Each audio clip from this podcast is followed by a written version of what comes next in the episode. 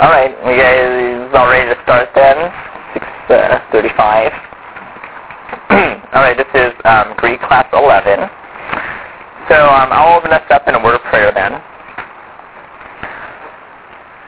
Heavenly Father, um, I just thank you for this evening, Lord. Thank you for uh, allowing us to gather and um, look into your word after just uh, just a week off of the Thanksgiving break, Lord. I pray that uh, you help us to just kind of refocus our minds tonight and help us recall all the information that we've learned the last uh, two months, Lord, and help us uh, help that come easily for us. Uh, even we can't recognize everything, Lord, that at least it looks familiar and that um, we can really uh, look a little deeper into um, what your actual words have to say to us, Lord. So I pray uh, in your name. Amen.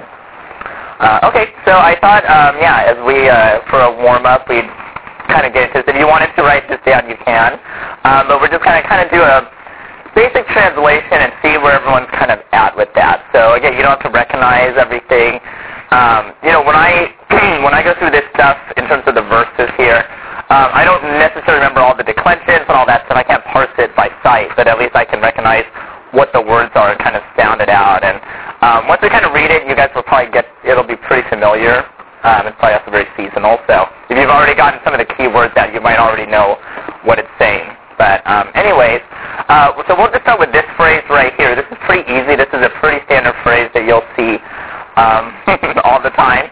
So everyone knows what that word, what word this one is, right? And. Okay, great. Everyone know what this one is?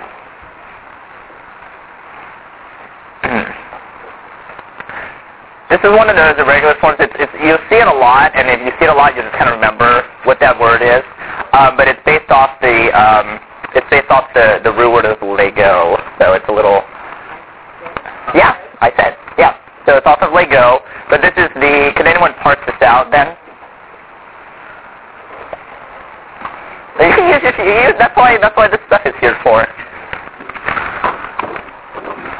So don't be afraid to every time you use this stuff because that's literally what I use all the time. I don't even I can't parse it by myself. I just know because it, this word occurs so many times in the in the Greek that you just kind of know what it is. now you can borrow mine for tonight. Yeah. Oh yeah, yeah, yeah, yeah. You're supposed to give that to you. So. Um, oh, this way I don't need it. You guys can refer to it, or use an app or whatever.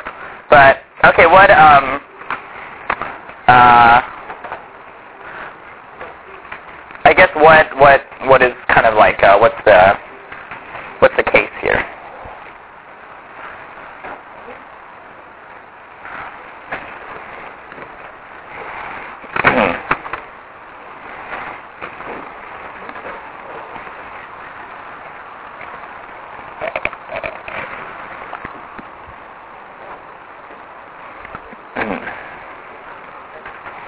Usually the ending will give you a little better idea of where it's going to be. So knowing that that's a, a new kind of helps you kind of narrow it down a little bit. But any guesses?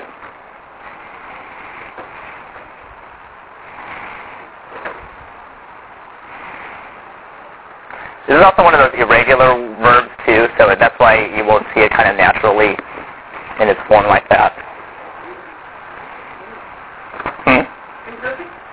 Mm, close.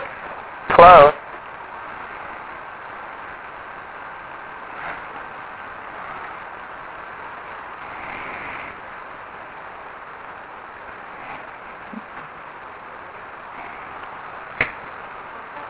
Hmm? New? Huh. Oh. Can't even find it in there. I'm only looking for the new or the expression one. Yeah, definitely, right? You could, uh, it might be in the SL on you.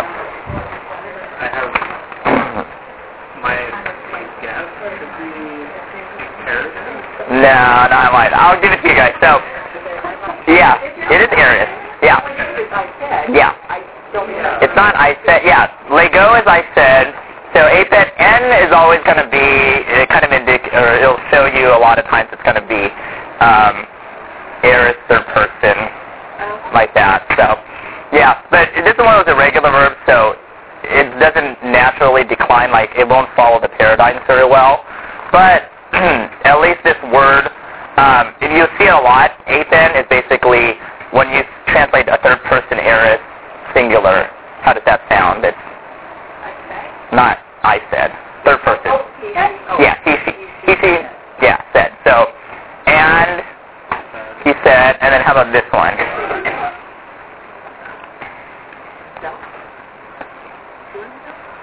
No. Them. To them, yeah. So this is a what case?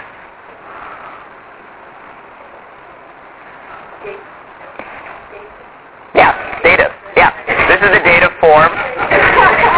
So if you look under the nouns, I know it's, it's this is hard because this is rusty. Even I was like rusty after trying to look at this. So dative, and then the ending will tell you ois is always a dative of what? So them. Yeah, plural. Yeah, so this is a uh, dative plural right here of al, um, alto. Yeah. hmm So it's not, yeah, it's, it's them. So what's it saying here is, uh, he said to them. Yeah, and he said to them. Okay. So this word, this is just the article. Everyone, what's this word? Angel, yeah. hmm So, yeah. So, you know, again, in Greek, it doesn't or it doesn't follow the sentence structure. So, if you read this line, how would you say it cleaned up in English? Yeah, exactly. And the angel said to them. So even though angel's at the end of the line here, we know that this is a nominative uh, masculine singular. With the article, usually that kind of indicates that uh, it might be the, the kind of the subject, basically. So the angel here, and the angel said to them. Perfect. So then, so in the Greek, um, in the version, what I would have is I'd actually have a little dot right here to sing, uh, to um, to kind of symbolize that this is a quotation. Then, so then it switches into a different voice, so you actually know what's kind of happening. So, and the angel said to them, and then you. This would be like essentially the quotation.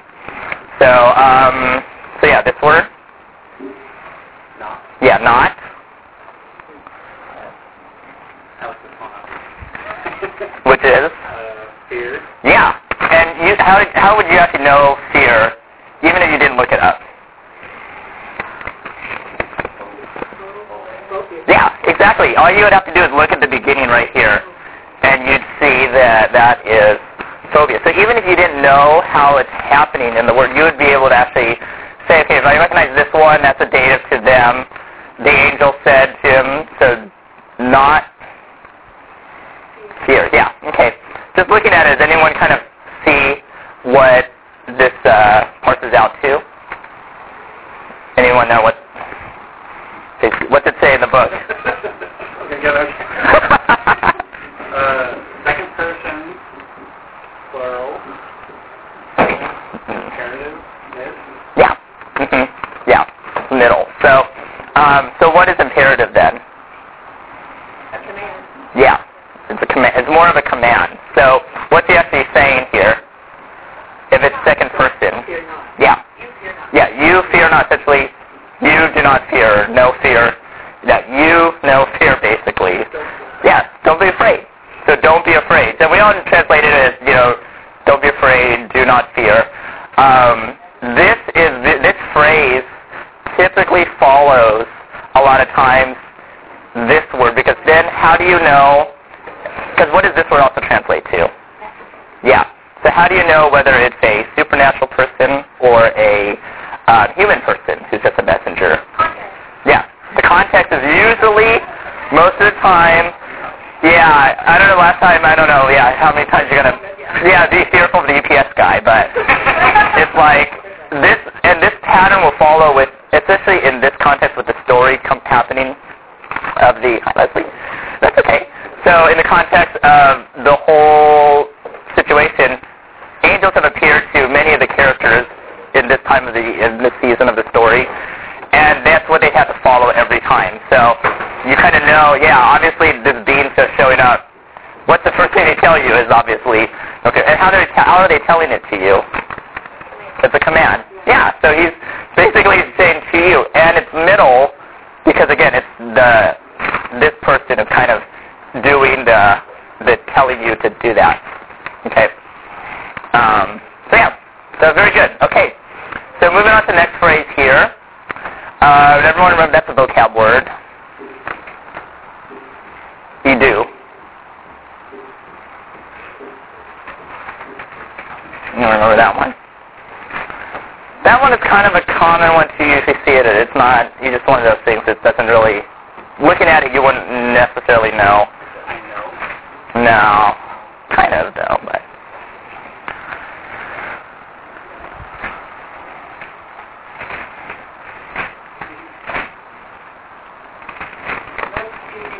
Yeah, you got it. Perfect. And that's okay. You reference the stuff. It doesn't, you don't have to necessarily recall it by memory. It's all like, hey, as long as you know where to look and stuff like that. Yeah. So, look, it's like, see, behold, you know. There. This one? This one's also a very common word. For. Yeah. Now, this one is hard. How would you say this word? Try to, try to sound it out.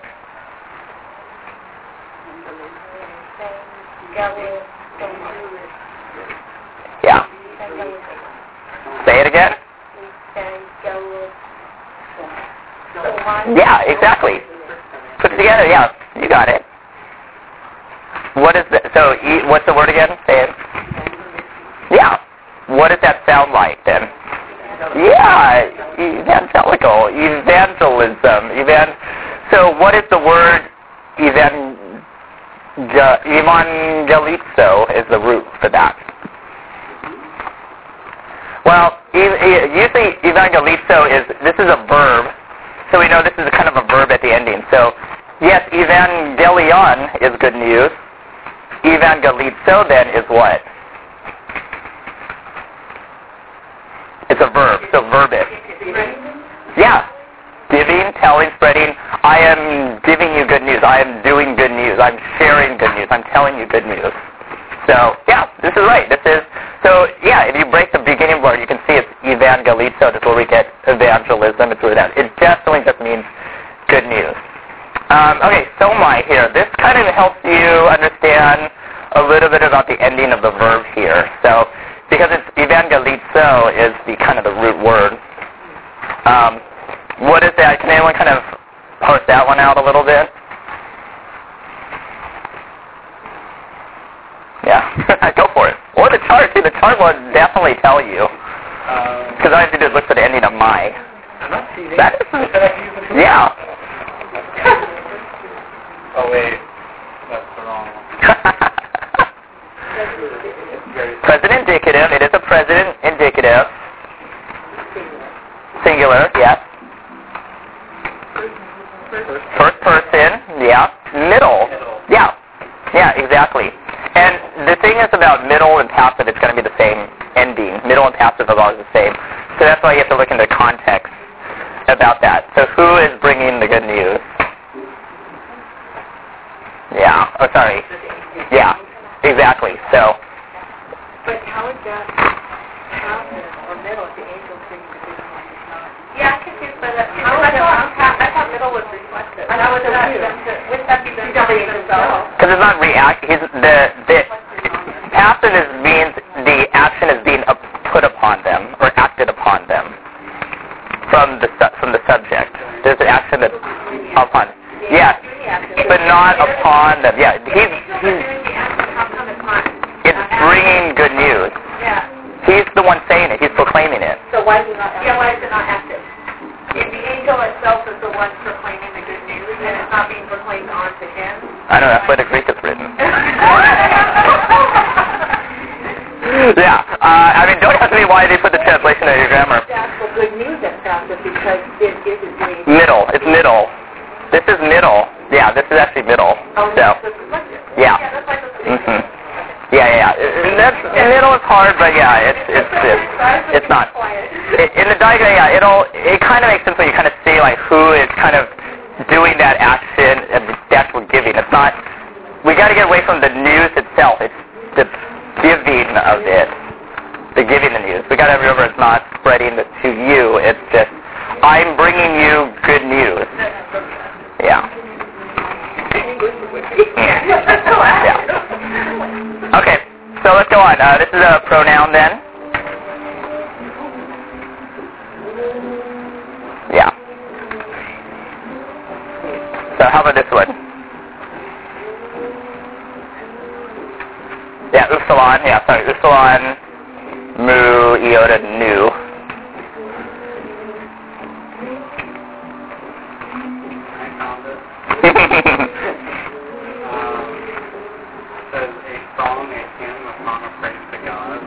oh, this one? Oh no, uh, upsilon. This is just a pronoun.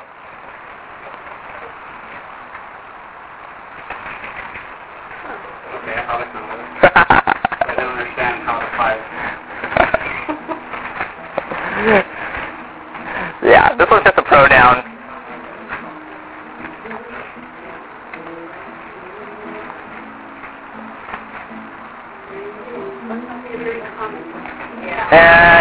Well, it's probably because it's in a different, um,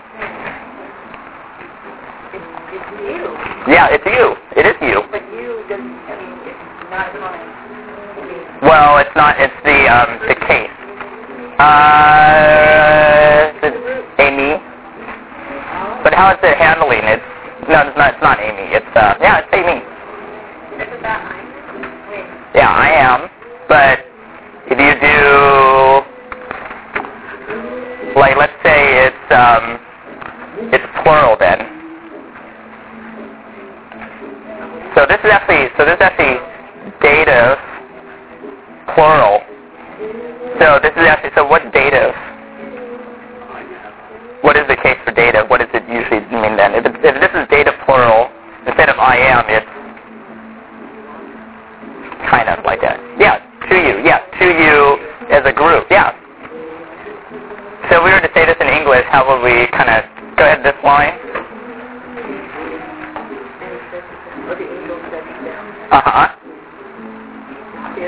Uh huh. Yeah. for For behold.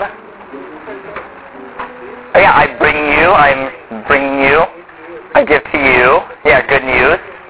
I give you good news to you. joy. Yeah, that is joy. Um, yeah. I just say anything for joy or joy. And then we should all know what this word is too. great. Yeah, great. So what case are these two in? These will follow each other. You see the ending together? Nope.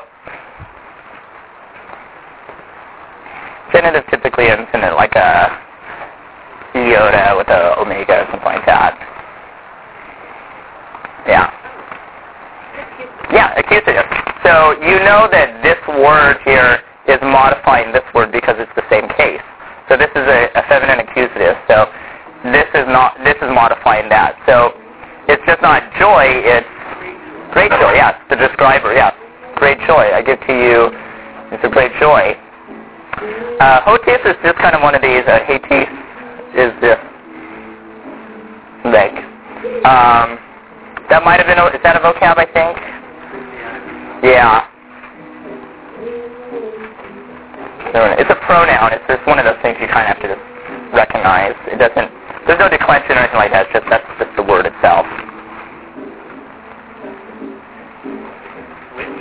Yeah. hmm Which? Yeah, you can say which. Other forms of it would be like whichever, whomever, whatever. But it is it'd be this because it's feminine like this. It's which or whichever. So whichever. Okay. Estai. Yeah, estai. Estai. Any idea?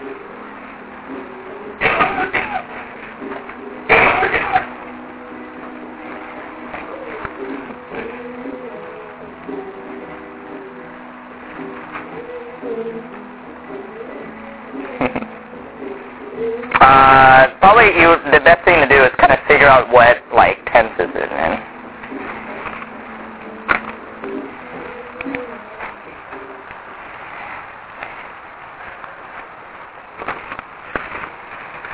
Yeah, and this is one of those things like I think it follows eimi where you'd want to, you almost kind of have to know the whole like kind of declension through eimi. Yeah, I am, but Yeah. it's not I am.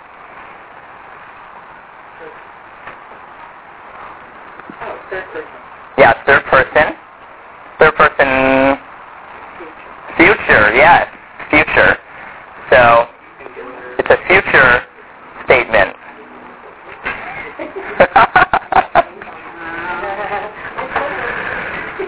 uh, yeah, how about this one? How about this word? Just look at this for pawn.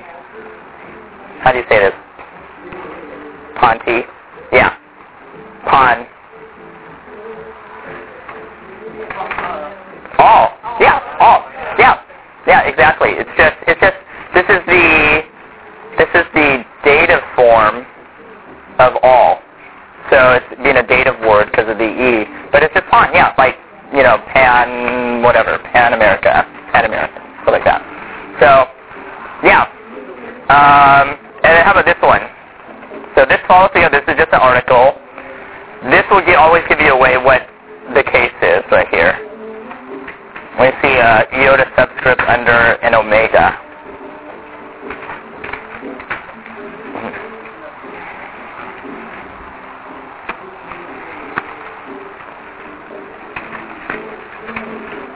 Same thing that follows this. If there's the iota at the end, it's dative. Yeah, exactly. It's just with vowels like that, it'd be weird to have an omega with the iota.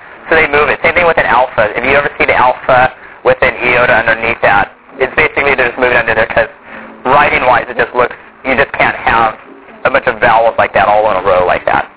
So this was this is a hard word. This would be um, yeah, all people. Yeah. So how does this kind of translate?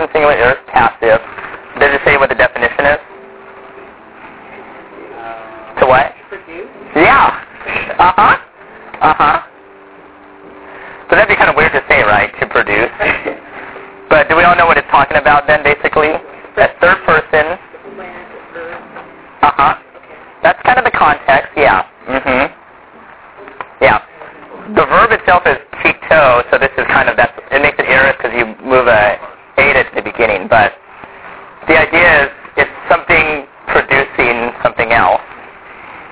So, yeah, yeah, exactly. now, yeah, they this that is really what they use.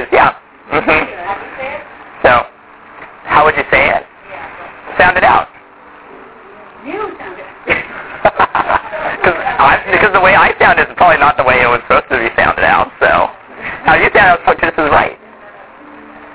Yeah, this is a uh, epsilon, uh, tau, epsilon, chi, theta, eta. Yeah. Ectecte. Yeah. Ectecte.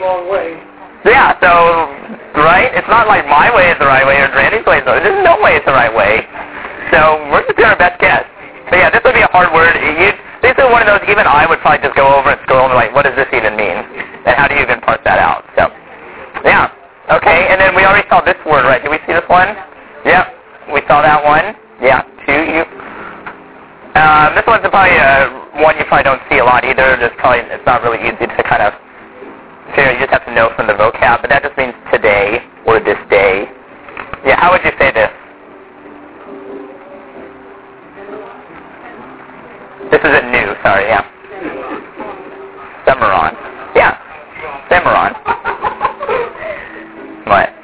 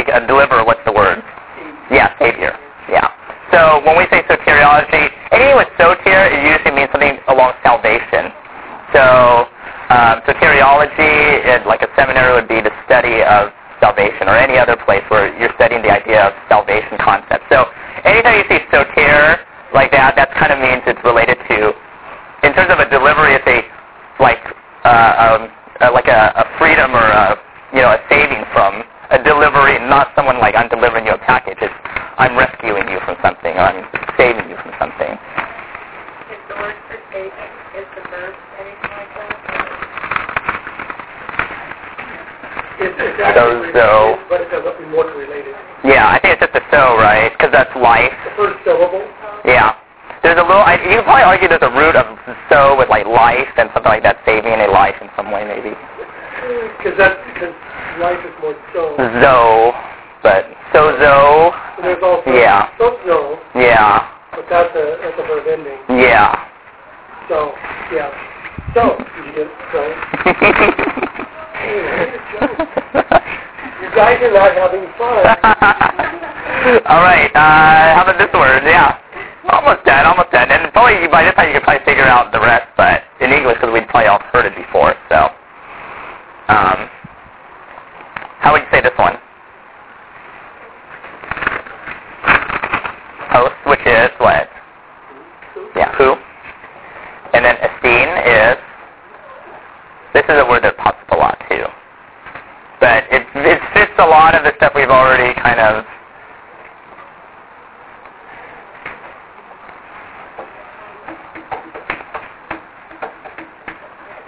Uh-huh. That's some word. That dumb wording yeah, yeah. So if it's not future acting to you, it's yeah, present. Uh-huh. Uh-huh. Third person, yeah.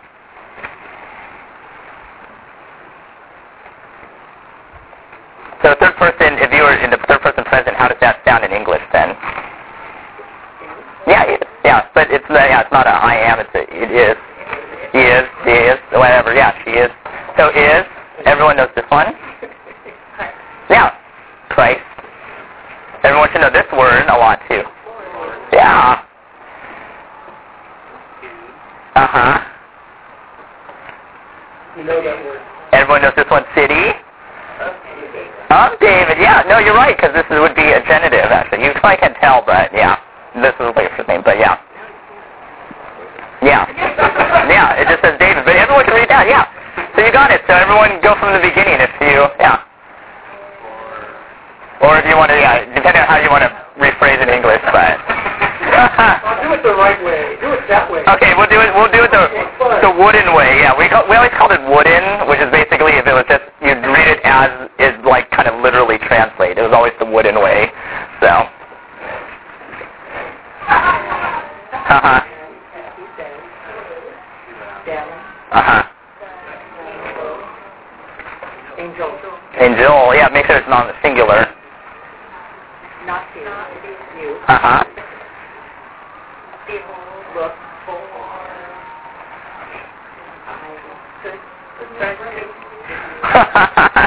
See, we say I evangelize. yeah, I do evangelize.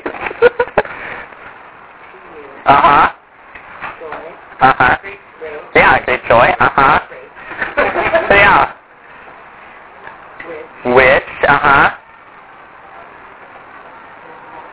Uh, sorry? For you. Yeah, kind of like that. Kind of. Yeah, it's for all. Uh huh. All the people. Yeah. Again, it's a dative, so it's towards something. For giving birth Uh huh.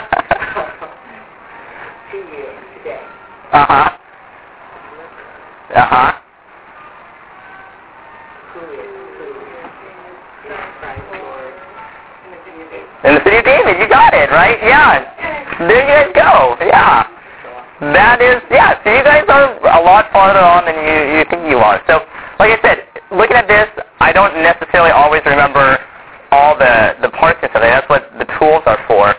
But we're able to kind of recognize kind of what's going on. And if you know your Bible enough in English, then it's very familiar with you on how you kind of see the structure of this. Now, uh, you know, if there was more time, I was going to say we can actually look up things like, you know, let's look at what does this actually mean, like Christos, and that's why there's like a Vine's on your table. It gives us a little more background because then we look at, okay, what does actually mean? Because this is like Christ, Lord. There's a lot of stuff behind that. So sometimes looking at even this one right here, this is a big word too. That's very, I always say it's like churchy because it's evangelized. But what does that actually mean? What is kind of the context of that? So having the other books is helpful for us to look at it. And if there was time, I was going to have everyone kind of look up different words and kind of see like, okay, what does Vine say? You can if you want to. If you want to look up like evangelizo, and you know, someone else wants to look up Christos, it gives you some context of what it's saying. And that's when, you know, Randy does a great job of, you know, when he says the word, and he always brings out all these extra little things and tidbits about it, because, yeah, this is the, the resources he's kind of pulling from, what we're pulling from, in terms of getting that context. What does Christ actually mean, you know, for us? Let's turn that into not rhetorical. You, you have the tools, because that's exactly what I'm going to be doing, so you do have a sense. Oh, okay. What does that mean? So how about you guys here? You look up this one, Evangelizo, and then you guys here, there's a Vine on each of your tables. Look up Christos. Well, we see it because we actually we do we actually did this one in our small group. Yeah, we did Christos. Uh, Give them a number. Look at Oscar. It's only me. It's not that. it's only Katie. Only Katie. Are you kidding? What? Did you look at the wall? I just noticed. What, the dumpster? What, did that belong to somebody? I put a ban on the use of apostrophes without my personal. Oh. I seriously did. Tim, did I not? You were in the office. Oh, right. I thought it was something else. I don't know. Maybe it's Oscar. Yeah. Somebody named Oscar. Oscar the Grouch. Oscar? Well, I don't think so. Uh, this is a genitive possessive or something? Or Yeah, it's called misspelled. They have the statue. There's an article, yeah. The It's all about Oscars. Oscars, but it's not possessive. yeah. It drives me crazy. okay. So I literally told Cindy, Cornell on Bulletin, E-Connection, there will be no apostrophes unless I personally approve. Mine was I would never know that. The word economic, and they usually when using it as economics, they say Oh, economic. okay. And uh, I got so set up one year, I told them that it wasn't a real word, which is a lie, but it wasn't the way they were using it, and it was driving me because I'd have to read essays for economics. The only problem with lying is if they'll catch you in the lie. And then I said, well, it is, it is a real word, but you're not going to use it in the way it's going to be used, so you just, What's a real word that's not used? used you're not like going to it? use it. Also, I used to hate the teacher. I thought they were the most anal idiots. Uh,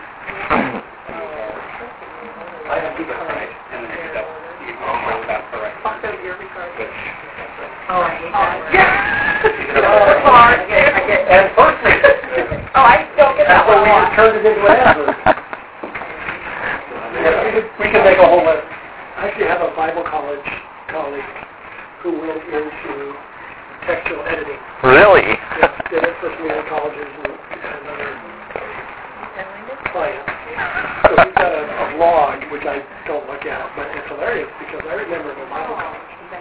And he was, I mean, he was a student, but he wasn't like that. Uh, what happened to him? so did everyone, did each of you guys find the word in Vine's there? Yeah, evangelist. But remember, this is a this is a the the word as it is, but it is not the root. It is not the the lexical form. That is uh zeta. Yeah, but that's yeah Zeta, zeta Z, z. Okay, so what's after that then? Omicron, E, Yeah, fish, and Yoda. Yoda. Not an omega. Well, that's the lexical form of the verb. Remember, this is already this is already in the. Exactly that, yeah. You won't be able to find that. No, but there's one that has the pro Is that form. what you found? Yeah. Yeah. And it has a, it has a, in number two, it has the pro. It has a, omega. Oh, okay. You guys are So we're looking at, the word Christ. Okay. yeah, but so are we looking at the, Yeah, the English. You're you're almost there, right? Are you? are we, the, You're over here.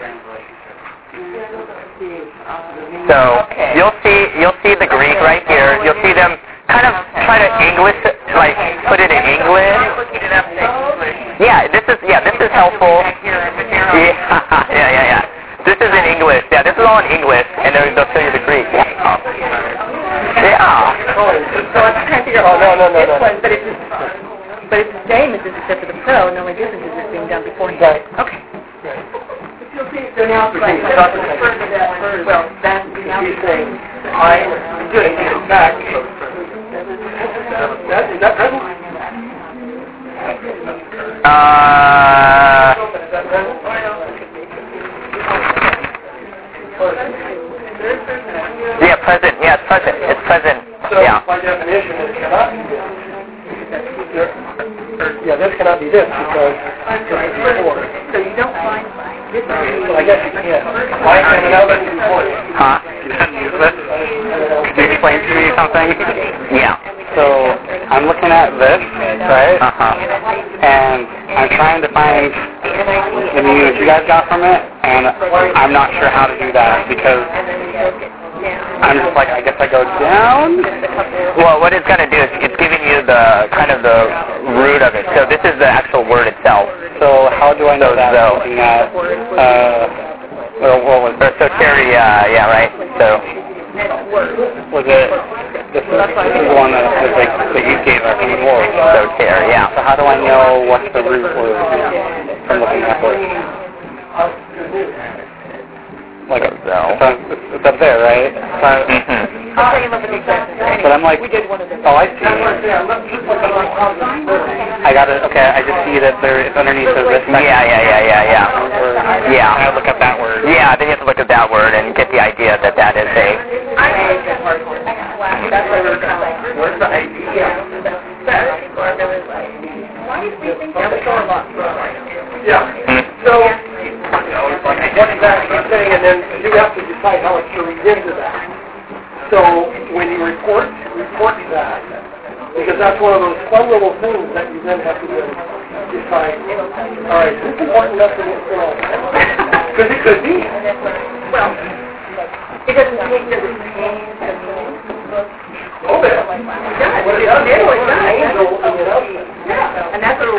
We're, talking about that, yeah. Yeah, the angels and the announcement. Because it's, yeah, he's giving to us. Yeah. Yeah. Yeah. All right. Do you guys want to share? Do you guys want to share what you guys? Someone want to read the section on what you have in mind? What's it say about this one?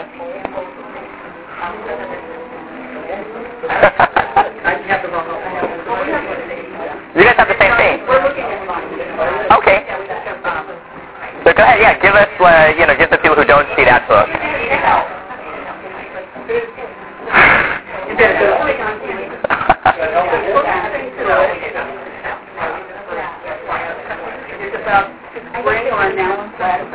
Okay. Mhm. More in a revelation chapter. Uh huh. And it also, tabloid or, that is Uh huh. Oh, yeah. This has. Re- found in Luke. uh huh. Yeah. Yeah. Mhm. We'll keep going. Yeah.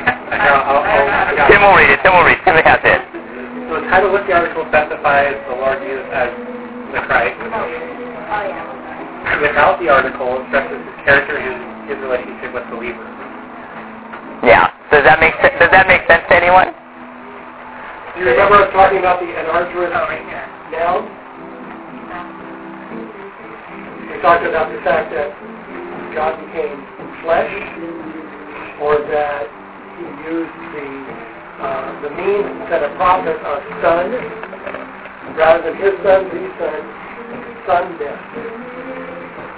We talked about that in like third class.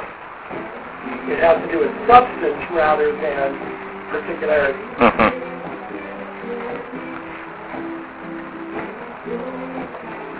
Yeah. So does that make sense? It's like it's almost like when you see when you see the articles like the Christ, you kind of recognize him as like the president or that like the role of it itself. But when he's talking about Christ, it's more of his like office duties or something like his appointed role as you're the anointed, you're the Messiah.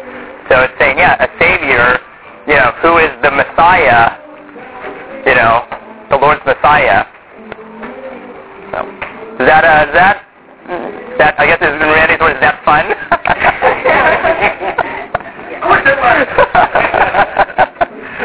so, uh, yeah, that was uh, Luke 2, 10, and 11. So if you guys want to see that. Uh-oh. I'm handing the... Now I'm going to talk like Brian.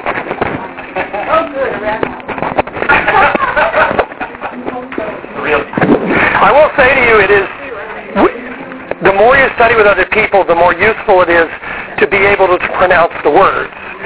And one of the things that's causing you guys headaches is that we pronounce them differently. I get that. I, I apologize for that the first night. But I also said you guys could decide. And what you probably ought to do by this time is decide how you're going to pronounce it. And that way, when you come to the word, you don't sit there and go, uh, uh, uh, and going in different directions. When I look at these words, evangelism, it's obvious, right? There's no stuttering in terms of pronouncing it. But if I was trying to remember how to pronounce it the way Brian did, and then decide which way, then I'd be falling all over myself. In the end, it's not going to stop you from studying. But again, if you're studying with a partner um, or sharing your results with people, then it becomes a lot more awkward, and you find yourself then feeling very self-conscious rather than self-confident. So don't do that to yourself. Just pick one of the ways and just go with it. And frankly, make up your own if you want to. Who cares? And go with that. What? What? Are we doing that? Do we have the Katian? We need you to publish a paper on the Katian pronunciation method. Now, one of the things he said, anarthrous noun. It's the substance. This isn't the Christ. This is Christ. Who's he talking to?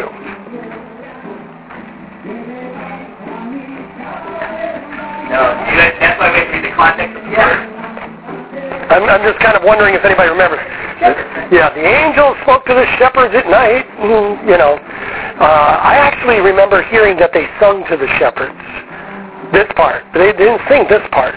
They sang later. And by the way, apparently their singing was really bad because the shepherds were scared snotless.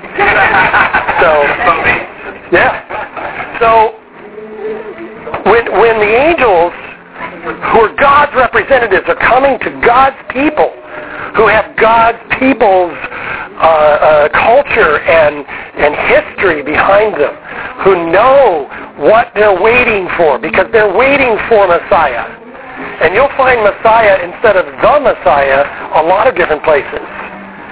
Because for them, it was, they weren't waiting just for a person to fill a position.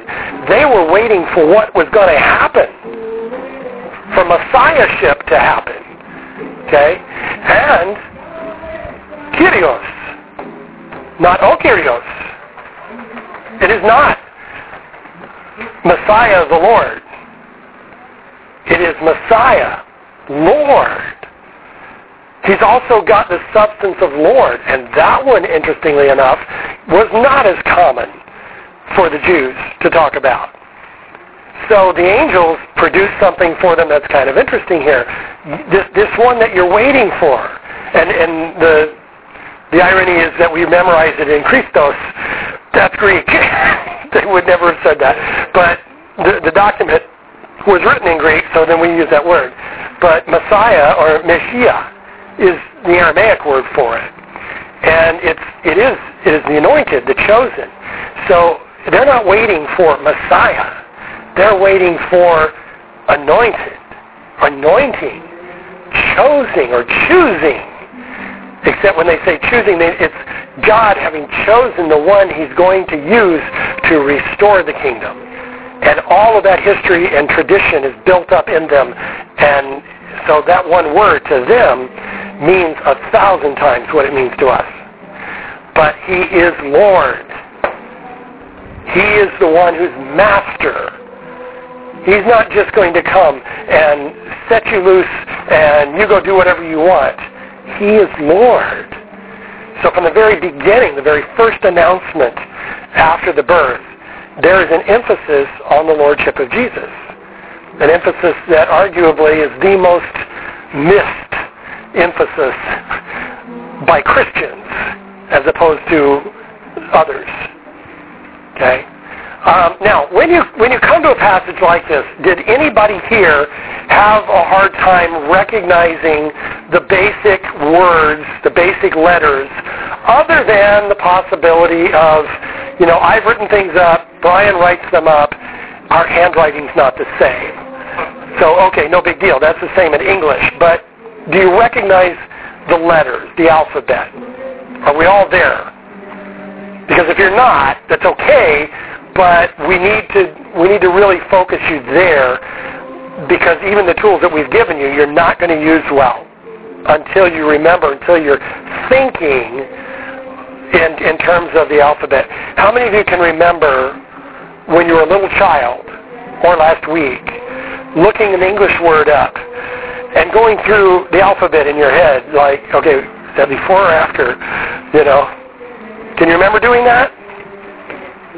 Okay, so when you're doing it in Greek, you're going to have to go back to where, I mean, I can remember as a second grader, A, B, C, D, and, and singing it in my head to get, oh yeah, there it is.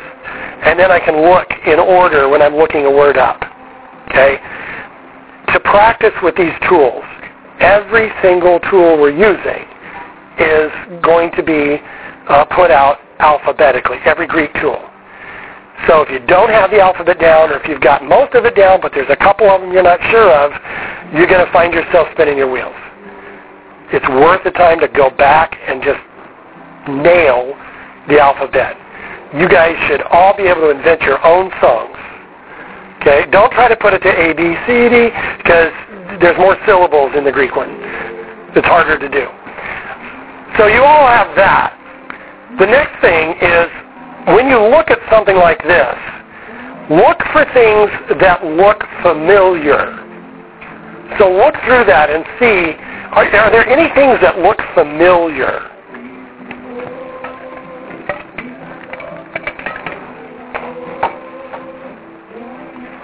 David. David. Thank you. Names will often. Yeah. So, well, that's useful. That is why I don't make millions of dollars playing a game. All right, there we go. So David is familiar. Now do the same thing on some of these others because I'm telling you they are familiar to you. That's a hint. And you've already been through them. What? Okay, so Kyrios is familiar probably because you've heard it. You've looked it up before. Not because it's an English word, because we've, we've spent enough time. And you're going to find that there's probably 15, 20, 25 different words that as you keep studying are going to keep coming up over and over and over and over. If I had agape up there, I bet you you guys would all go, oh, look, there's agape. Because, not because we have an English word off of that, but because you're used to seeing it. So you've got that one. What else? Angelos, which is what? What? Uh, you're making. You're okay. Plug up ears and Spanish music. Okay. It is it is angel, and an angel is what? Didn't have them look it up. What? A messenger. Now, what else looks familiar like that?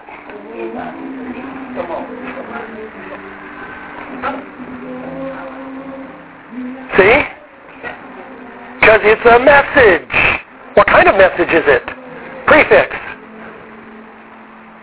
What? EU in English. What does that mean? Phonasia is deaf. You, phonasia, is what? Supposedly. You don't have to agree with it. Just Is it horrifying, terrible, horrible, awful death? Good. It's a good death. That's what EU means as a prefix. Eugenics. A good start. That's what it means. Okay? A good message. And so you guys know this. You just don't know you know it. What? What? Well, I'm not jazzed about euthanasia, but the word means what it means. I said you don't have to agree. Okay, what else looks familiar?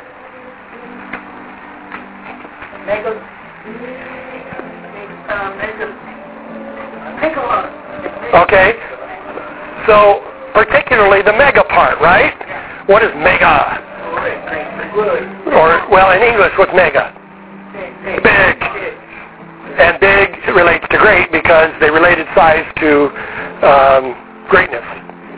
They hadn't quite mastered that greatness can be minuscule. The great minuscule. What else? On that line there's something that some of you probably have seen before. Anybody here ever speak any Spanish? What?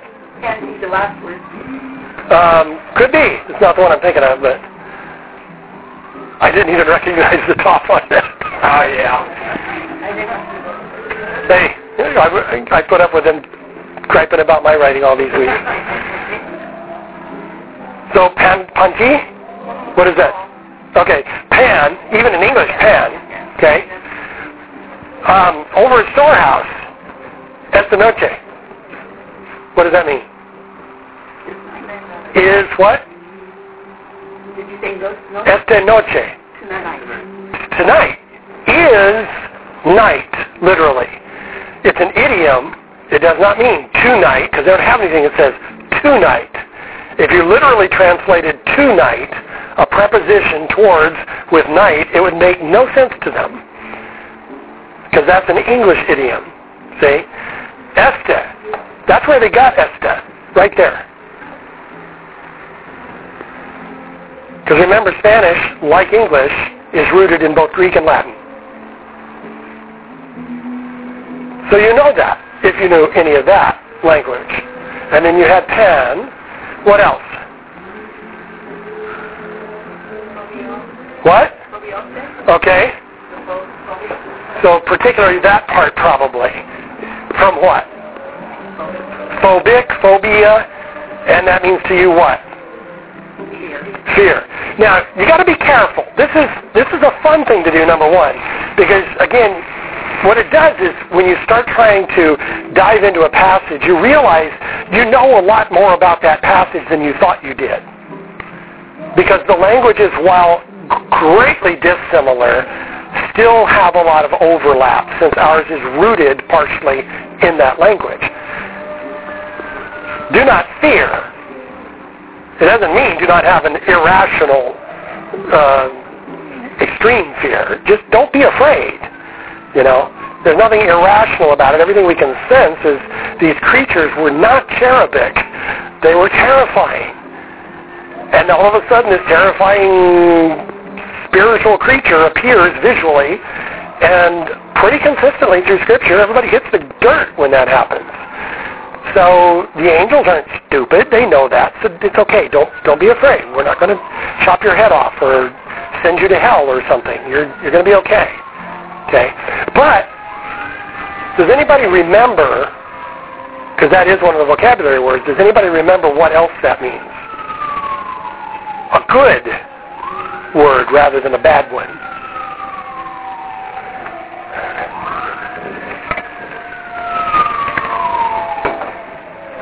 What if I said the fear of God is the beginning of wisdom?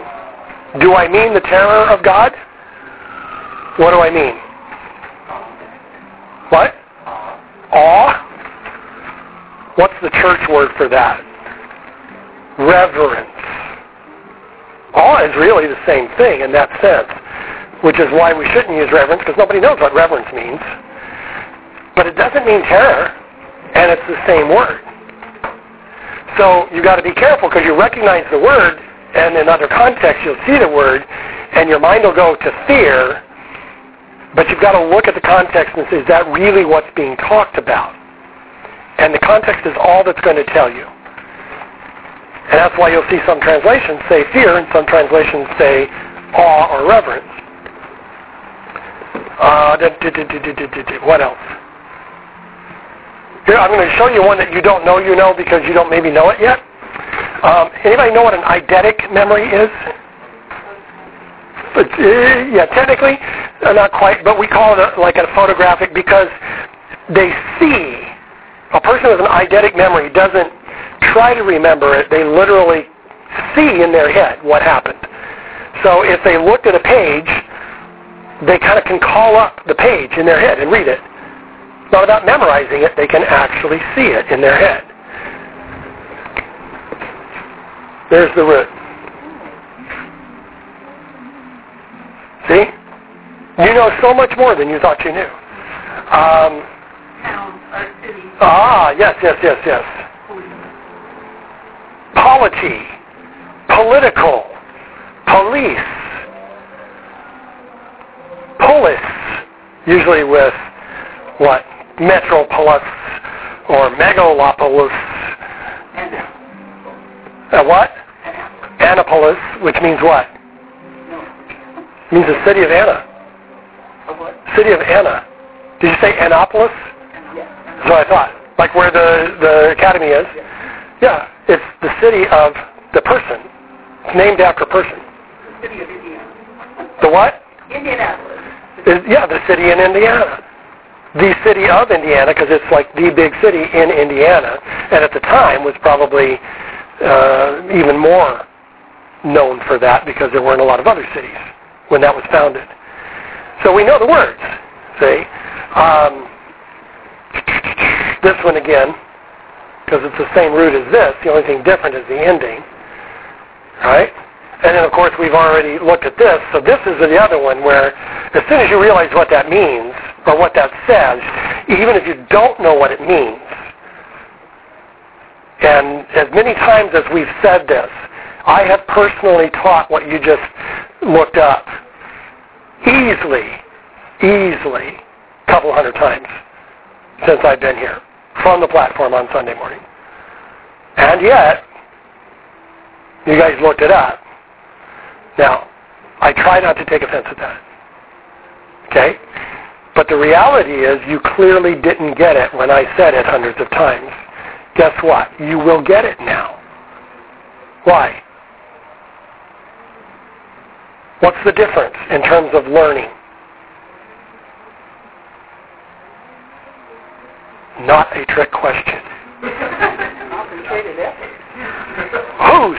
We looked up ourselves. Yours! not mine. Believe it or not, I put concentrated effort into those, but not yours. When you put the effort and you bring the meaning out, even if you go, oh, I remember hearing that, from now on, you'll have it. Whereas if you just remembered hearing it, clearly you didn't have it. See? So it's important for us to dive into these things. And by the way, there's one more. That what is laity? What does laity mean? The opposite of free, untrained man. It, it's sort of the opposite of clergy, except they're not really polar opposites. They've just become that.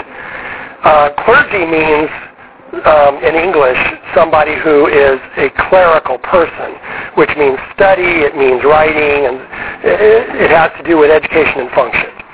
But when you hear clergy, what do you think? More priest probably than minister, but yes. Um, any formal denomination Okay. has clergy, yeah. Diaconal ministers, ministers, I'm trying to think of a denomination that doesn't. No, there are some that don't. At least they do, but they pretend they don't. I mean, like the, the Methodist Church. Yes. Yeah. All of the mainline churches do. Yeah. Where biblically do you find the concept of clergy? That is a trick question. Really You don't. You not just really don't. You don't. You find exactly the opposite and a repudiation of the concept of clergy. It isn't there. However, it has existed since approximately 180. I think that was the earliest.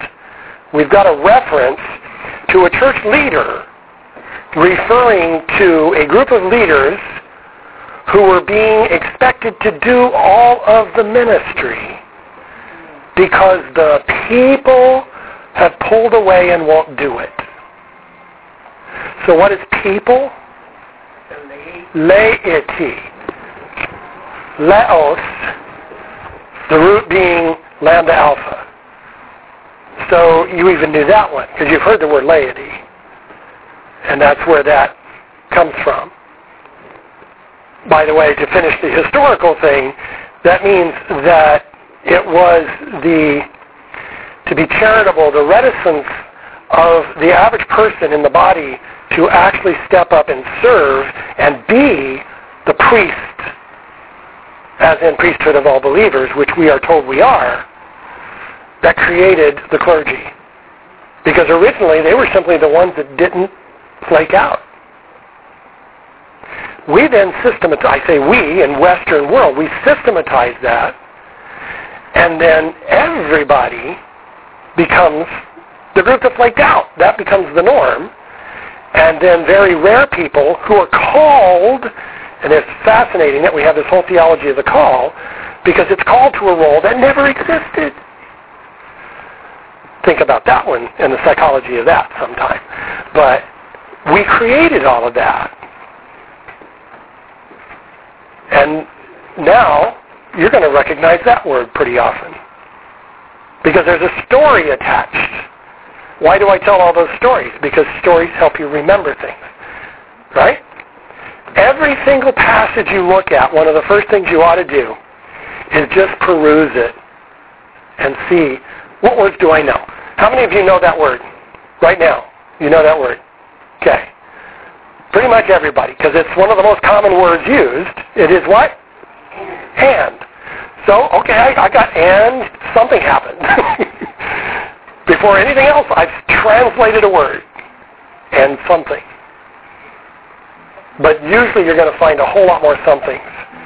And then you can go to work filling in the gaps. You them? I just want some clarity from you. What word is it that you have thought of a hundred times in the platform? And which one is you did not respond? You are David. Oh, come on. We got Well, We it. did. We got this. What do you want? Why, why, why? Because when he stood here and said, what does that word mean? No one answered it. Now maybe it was just terror of, of Brian. I understand that. I love it when it's someone else everybody's afraid of. I actually really am having fun now. So the fact that we did not translated, it's Christ, but what does Christ mean? Mean. Yeah. Because that's what I have said many times, not Christ. It means the chosen, the anointed. Because we they translated Christ. Right. Christ, yeah. Christ is Messiah is Christ. Okay, that's great. What does that mean? The funny thing is what you'll almost never see in an English translation is what? Anointed. That's what it means in English.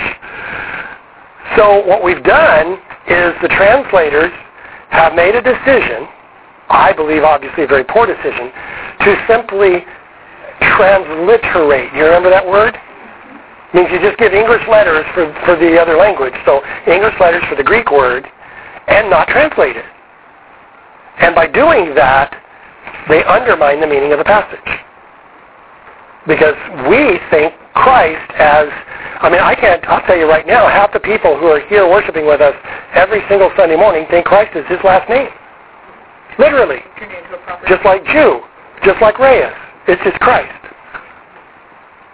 And, no, it's nothing like that. Does that make sense? So once again, now you guys have dug that out. You, you've gotten the whole anarthrous noun thing, and, and you're going to remember that. And what I hope is that you become as anal and irritating to other people, pointing it out, as I am to you. I know. but at least you're not as afraid of me as you are of Brian. well, Randy, in doing this in this class, I'm not very good at this yet, but I can see the importance of it, and if you really wanted to get deep into what was the original meaning, and it really, it takes studying and it takes yes. the time to do it. It sounds so much easier when we're just listening to you show us, but um, that's fine too. But on the other end of it, it in church all the time or Bible studies, um, there's all these new Bibles that are always coming out to make it. Always say this. I only do this one because it's so easy. I, it, it's it's almost like a story, and that's good too because you just want people to read and, and get excited. But how many people are going to go from that all the way after that? And why will they not, or why will they? I think the more it's um, available, even you know, you keep things fun, and I think everyone is having fun. It's just fun. it's, it's also work, and it is work. Uh, maybe some are working harder than others, harder than I. I can tell. But I know more what to do. I, I'm more familiar with the tools, and, and um, I can see the value of it. Yeah. And, and I think the more that people see the value of it, right. and Right. Like this, like you just saying, talk about it, getting excited. Yes, you can. You know, a lot of people think, I can't do that. I can't. And if you walk away with one little thing that I know those tools, and if I wanted to, I could go through a passage and get a little more out of it. It's exciting. Yes. Exactly, and that's that's frankly the biggest goal of this class. Um, the, the exciting part, part, honestly, that's second biggest goal. I mean, I, I hope you guys leave here with that excitement because that's what's going to help you personally keep practicing this. But the first one is what you just said. I now know what to do. And that's the point. Because, yeah. Exactly. So, how many of you have heard me do my little um, uh, spiel about translations and hot dog? How many of you remember the hot dog? You're going, hot dog, yeah, it's like, okay. The hot dog thing, there's dynamic equivalence. Now that's a nice academic term for this side, which, what, what translations do you know of that would be in the dynamic equivalence direction? NIV, absolutely. Okay? Although sadly enough, NIV is becoming, uh, is beginning to be seen as a more academic one. New Living Translation. No living translation be very careful because uh, those of us our age, yeah, see, the Living Bible was one of the Jesus people things. So why did we read it? It was so easy. The problem is it was also so inaccurate. But people who are not language driven, who do not find value in the word, a word in the in the skill of words, using words, which I'm not doing very well right now. have no, they don't even have a, an idea that they need to have a better grasp of language, of their own language, much less. True, know, true. You know, And, and once again, where do they get the idea, or where do they not get it? from lack of teaching Yes, appropriately Yes. from from not just the pulpit, but right. Honestly, it starts in the school system, and where does the school system get its goals? Where does the state get its goals? What part of the world? Do you think the elected uh, directors of the boards of education in the various states are worried about Japan? They're worried about the people who elected them. So it's it's the culture. So on the one hand, I'm, I'll be honest with you, I'm trying to walk carefully because we have school teachers in the room. I respect you. I do. Um, I don't think you're overpaid because I make less than you do usually. So I'll think you're uh, or underpaid. I'll think you're underpaid when I make more than you do. Okay? And don't ever talk to me about benefits because you've got some. Um, but do I look down on school teachers because the school, the product in the United States is frankly so poor today, and it is. Compare it worldwide, compare it to what it was 40 years ago. I graduated from high school way beyond the average graduate today, and I almost flunked out three times. I was a horrible student. But teachers teach what they're told to teach and how they're told to teach. And teachers are actually graded on how the students liked them and how the parents liked them. I've seen teachers promoted who should never have been and demoted who were the best ones there because they were requiring more. And they got a lot of grief over it. And by the way, when you get into post-secondary, it's almost all that way. I mean, the evaluation of college professors, um, yeah, undergraduate anyway, is the way students respond to them, whether students like what they did.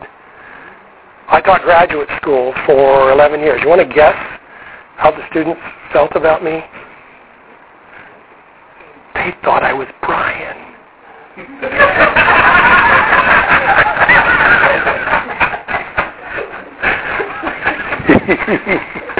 I had the advantage of being adjunct and frankly the only person in the area who could teach what they needed to teach taught. So I didn't care. And I would simply say to students who were telling me, oh, you're expecting way too much, uh, I'm trying to keep you out of court. You're about to go into a profession where you're going to get licensed, you're going to mess with things in people's life, and if you keep doing the way you're doing it, you're going to get sued. You're going to be very lucky if you don't go bankrupt and lose your license. And I've had numerous times people two years later call me up and say, you know how much trouble I gave you, you know all the you know the reviews, and I wrote this on the review, and I thought, yeah, I thought that was you because they're all anonymous, but I see them. And I, man, I got to tell you, I'm, this is an actual quote. I'm the only guy in this practice who didn't get sued this year because he was doing the stuff that I was pushing that he thought was so anal.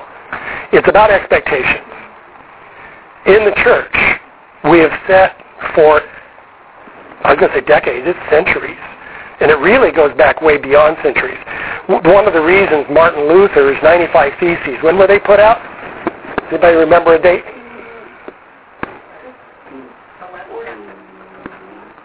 You're close. I believe it was 17. What? Was it 15, 17? Oh. 15. It's right in that neighborhood.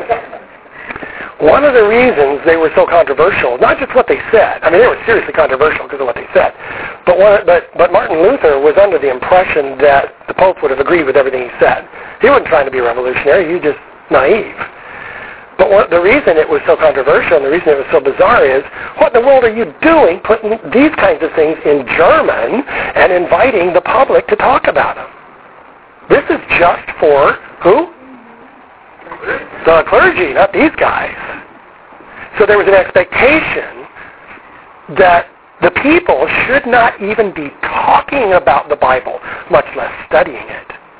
And here's Martin Luther, who has a doctorate in biblical studies, saying, no, this should be everybody talking about it. And unfortunately, even in the movement he started, very quickly that turned around. So the, the, the person who comes to me after being a Christian for 15, 20 years and says, I'm sorry, I, I'm leaving because I just don't feel like I'm being fed. Okay? Whose fault is that? If he's really not being fed, okay, Whose? Well, Well, after 15 years. if a 15-year-old child has never been taught to use a toilet and is still just like an animal defecating in the wild, whose fault is that, you think? The one who was responsible for. I was going to say, remember the first phrase, never been taught. Because we teach our kids that. We teach our kids how to eat. So a 15-year-old who comes in screaming, Dad, I, I'm hungry. Why haven't you fed me? Everybody goes, man, dude need to have parenting classes. right? Because a 15-year-old shouldn't have to be fed. And a 15-year-old Christian shouldn't have to be fed. You do not want to think about the percentage of Christians who are 15 years in the faith who can study the Bible. Because it is dismal. And it's our, now, now I'm going to say our, because I'm one of the ones teaching, you see. It's those of us who are given the responsibility to teach them. It's their fault. But then that passes down to students who have been studious for a number of years and have not shared the passion for that as well. Okay, And I mean, it, it eventually it trickles down. So but I don't expect a kid to be responsible for another kid. An immature person to be responsible for another immature person.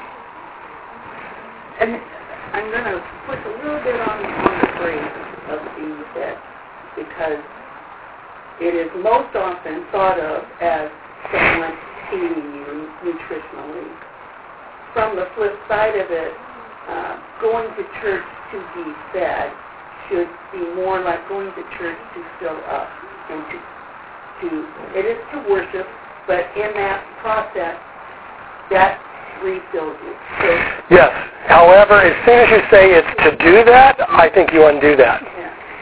That's that's the weird thing. It's like catching a butterfly. When I start trying to catch the butterfly, 99 out of 100 times I'm not going to. If I patiently sit and wait, it'll come to me, and then maybe I can net it. But if I start going after chasing it, forget it.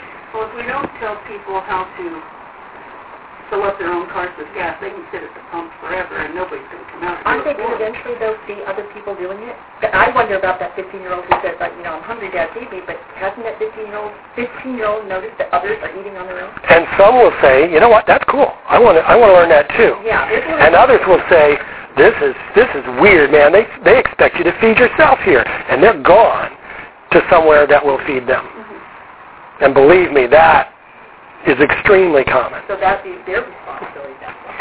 Except they're immature people. They were brought up to think that's normal and that's appropriate. So yeah, you know, at a certain point, everything they do is their responsibility. But how many of you have grown kids? Okay, few of us here. My my baby is 33 years old. My baby. Yes, I am ancient. Well, what are you going to do? Um, she makes decisions. Most of them I actually like because she turned out really well. Meaning she agrees with me on a lot of things. But she makes decisions I disagree with. Now, if she made a decision to do something that I just flat think is morally wrong, whose responsibility is it? She's 33. Whose responsibility is it? Hers, of course it is. She's 33. But I have to own the fact that I had major or the major input into the process she uses to make such decisions. I guarantee you that's true. Not just for me, for every parent. Unless they simply abdicated that, in which case they still have to own responsibility for that because they said, I will not give you a process, potluck, hope you find something in the world. And they always will, but it's not usually going to be very good. So in the church, not just the leaders, not just the paid staff, but anybody who's mature enough to study, anybody who's mature enough to understand this, has got to take a responsibility And yeah, we can try to pull those people along who are who have been Christians as long as we have and say, you know, you're missing something here. This really is fun. Or look look what we can do. I can figure this out. I don't have to hope somebody will give me the right answer. Or for that matter, go looking for someone whose teaching makes me feel good until their teaching doesn't anymore. Because I can't tell you how many people have come here telling me, you know, and I'm supposed to take it as a great compliment, that I'm here for your teaching. You have no idea how much that scares me. Because number one, it's extraordinarily shallow, and number two, they're going to leave because of my teaching. I'll guarantee it. Because now I'm saying stuff they like. Just hold your breath. It won't be that long. I'll say something they don't like. And a month later, they're somewhere else saying to the guy, I'm here because of your teaching. Paul called it having their ears tickled. Okay? We can grab people like that. We can say, you don't have to be that way. You can learn from yourself. You don't, you don't agree with Randy. You don't have to sit back and go, well, I just don't agree. I had a conversation with, with a young lady over an extraordinarily important topic not too long ago, and she said, I just don't agree. And I said, okay, on what basis? Well, I just don't agree. And I said, yeah, on what basis? And she's bright. She knows exactly what I was getting at, she, so she was getting very frustrated with me because I kept saying, on what basis? I just don't agree. Yeah, I got that. On what basis? Well, I can't argue with you because I don't know what those words mean. Aha. So you don't agree, but you're admitting to me you're 100% ignorant. You just don't agree out of your ignorance. I had a rapport with her, by the way. I was not doing that with somebody. I was trying to drop kick out of here. And uh, she's still here. And she just kind of got quiet. And she looked at me and she said, I guess I have to go find out. Yeah, exactly. You go do the work. You go do the research. You go do the study. And then if you still disagree, come tell me why. You may change my mind. It's been done. But you're not going to change my mind by going, I just don't agree. Because I, I have this picture of my son as a two-year-old going, don't wanna, don't wanna. Because why? Because he don't wanna. There's no rationality to it. There's just, I don't wanna.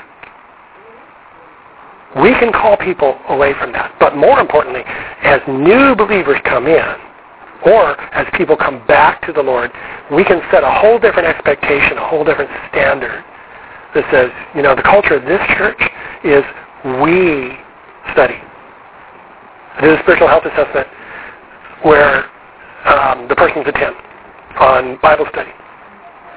I said, what, what do you do for Bible study? Well, I read this devotional every morning. I happen to be aware of the devotional. It's roughly two paragraphs. Okay? Maybe one paragraph of scripture, one paragraph telling you what that particular author thinks that scripture means. Okay? Okay, all right, cool. Now, what else do you do? And he gave me a blank look. Said, what else do you do? I don't, know, I don't know what you mean. Well, do you ever look words up in that text? I don't know what you mean.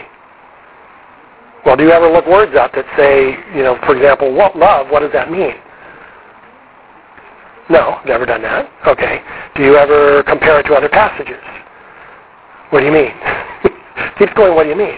That's a sign that nobody has ever said to this person, there's, there's another layer, and you need to be there.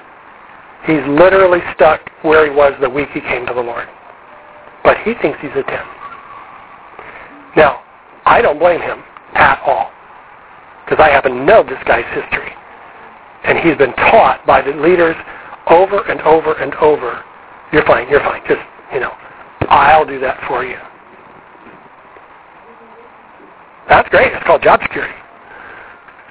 You just you just be ignorant. I'll tell you what to think.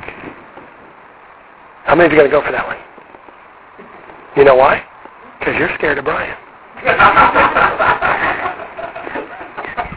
That's it. Well, I can't imagine anybody being scared of me, so it has to be. It has to be that, right? Okay. So yeah, I, I get there's there's individual responsibility all around, but when somebody's been taught their whole life that what they're doing is normative, is what they're supposed to be doing, by the people who's supposed to be teaching them something else, we got to own that and we got to change it. And that, by the way, if you try to do that in a given congregation, pretty much guarantee you'll cut your attendance by 50% immediately. It worked here. As soon as we took that approach. Sorry, I didn't get that. Because you're afraid of Brian.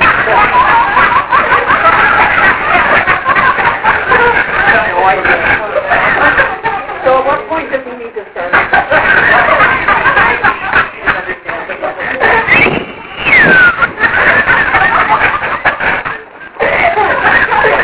Now you're having fun. Thank you. All right. Did you have anything more you wanted to do? No, I am saying. I just want to I, I, echo it because I think one of the great things, one of the things many of us always say about ethics is what? Like, Yeah. doing it right. Because What? I know one person says it's very. Yeah, Gary has to mouth off. yeah, No, there's, he's right. 'cause we get that. No, but if you're not reading it, I'm not worried about you studying it yet. So, first things first. I think that's one of the things that just echoes the idea of just don't rely on what he stated. Especially when it relates to this. This is something I truly have a faith in, and this is my eternal salvation.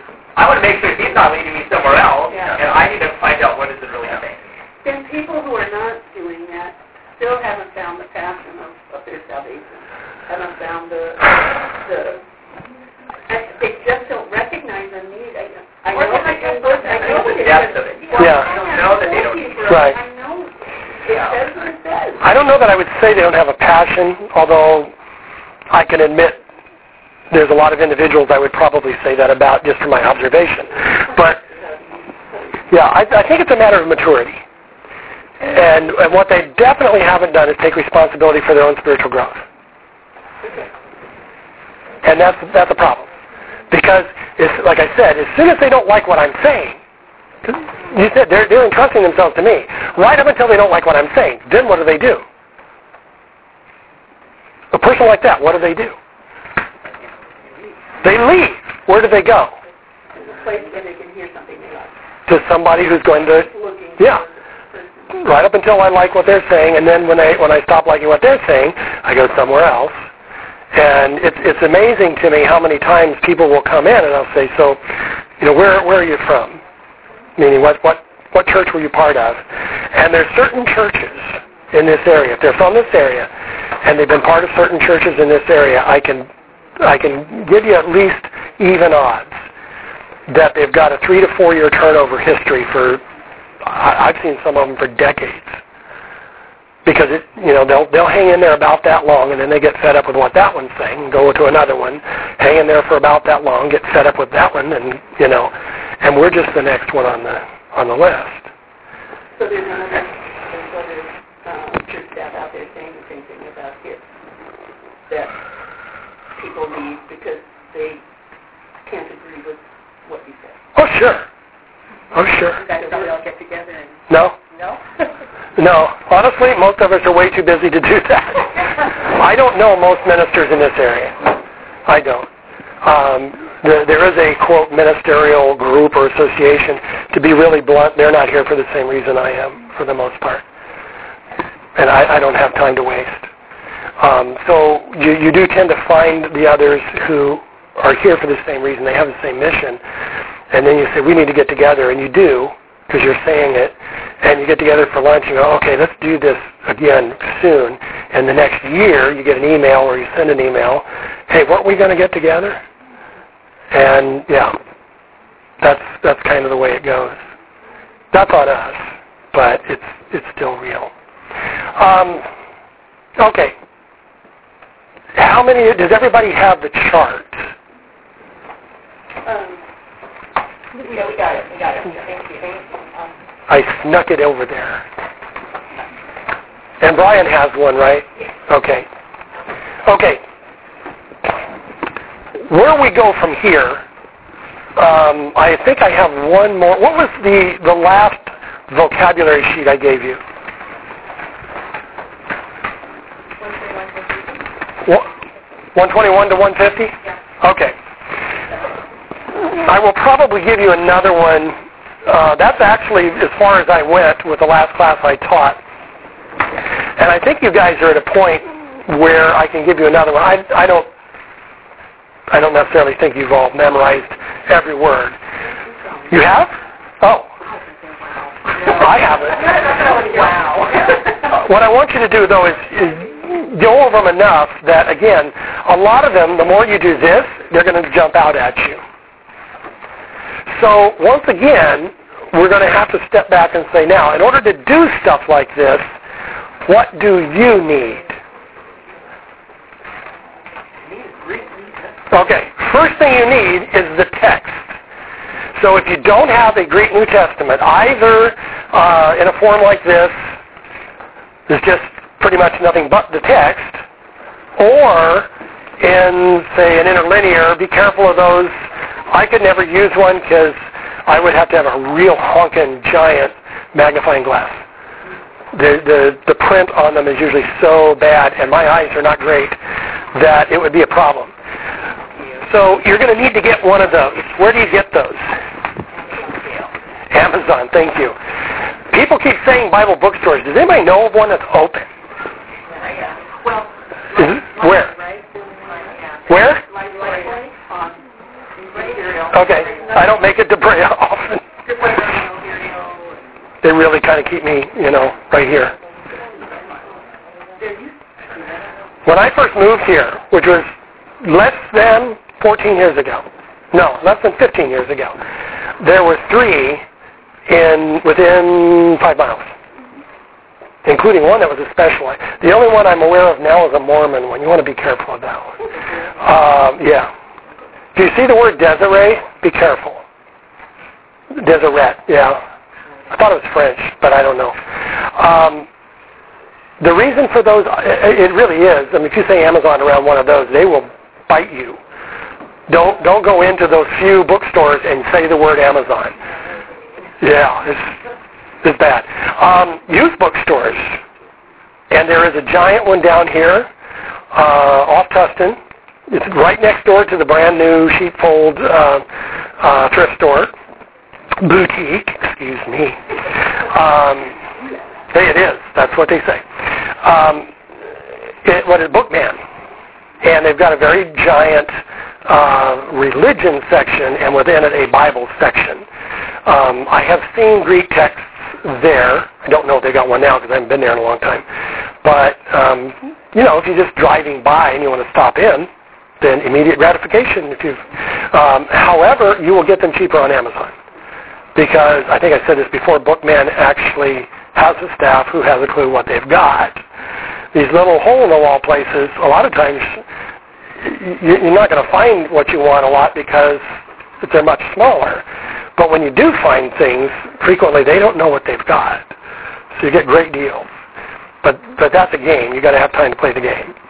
So Amazon, you go on Amazon. I strongly encourage you go to used. You will every now and then find uh, a mess. Um, this, for example, which one is it? Got to get the right one. Oh, somebody fixed it. I love it. I believe that is Randy Fennig's work. Uh, this one, I don't know if you can see all the shiny here to try to hold that together because it was rated as excellent shape for a used book. And when I unwrapped it, uh, it literally almost fell into two pieces. You know, I honestly find that very rarely, though. Almost all the time, Amazon has got very uh, good condition. And every now and then you get extra things like computer concordance to the Novum Testamentum Graece. Oh, I love it. Mm-hmm. Yeah, I'll leave that in in case anybody wants to buy a computer concordance. Okay, so first tool, you've got to have the text. Um, if you don't have the text, there are ways of finding the word. So, what's the way? You're, now, you're not just looking at the text, you can't do this and say, wow, I didn't realize that was the word. You're going to have to start with the English word, which is a little bit more difficult. How many of you have been in class with me? Bible class. Okay. You, you, you see how I teach through it? The first thing I do is call up New American Standard, New International, and the Greek text, if it's New Testament. I cannot do that with the Hebrew because I don't read Hebrew. But by doing that, I'm, I'm reading the English, but then I'm also reading over here, and there's sometimes a word jumps out, and I'm going, whoa, whoa, whoa. Where'd that come from? I had no idea that word was being used in this context because I know there's a whole other shade of meaning, and, it, and it's just not coming through here. Okay? Sometimes it's a simple shade of meaning. You guys were talking about how hard study is. Um, you won't find study, I think, in the New American Standard or NIV. You will find it in the King James. Do I remember where? No Awana people here, I take it. Uh, a workman or work. That's the that's the phrase, but what is the place? It's in Timothy, narrowing. First or second? Do I hear it first? It's second. I said first because it was first, but it was second. Second Timothy two fifteen. And the King James says, study to show yourself approved. The Greek word is spoudazo, or spaudazo. Spaudazo? Spaudazo. Okay. Um, it's used, it's not, it's not a one-time use. It's used a number of other times. It means exert great effort. So when we think of study, we tend to think of academic effort, right? And it doesn't mean that, although obviously in that context, it makes sense. But it's just exert a lot of effort, which is a little bubble popping. You know, I just want to know. I just want the Bible to infuse into me when I open it. Yeah. But? God, the Holy Spirit, through Paul says, no, exert great effort to show that you are an approved workman, able to handle lightly the word of truth, with the metaphor being it's a tool, you're a tradesman. You want to be able to show you can use the tool. If you got a welder who you know, burns a house down every time he whips out the welding torch, we got a problem, right? They've got to be able to use the tool. That's how the Bible presents the Bible. Interesting. You're not going to find that if you're only starting with the English. Unless you just, I think New American Standard says be diligent. How many of you suppose if you just read be diligent, you would, you would immediately look that up? Vines you to be diligent when you look up. Which is, I love that because Vines is King James keyed. See, most of us wouldn't do that. Be diligent seems pretty obvious. And, it, and it's, it's an okay translation, but there's an intensity. Because I'm, I'm standing here teaching people to do this because I think everybody in the church should be doing this. We have a church with regular Sunday morning, meaning they're here once a month, 350, 400 adults. We've got nine. And we had maybe another nine interested who either just said, I just can't handle the load, or Thursday night. Can't do Thursday night. That's 18. I love that, but out of 20 times that many people. That's why? Because the idea of exerting great effort somehow just doesn't turn people on. But that's what we're, we're told to do. Now, if you just saw be diligent and you don't have the Greek text, but you decided, I want to know what that means, how would you do that?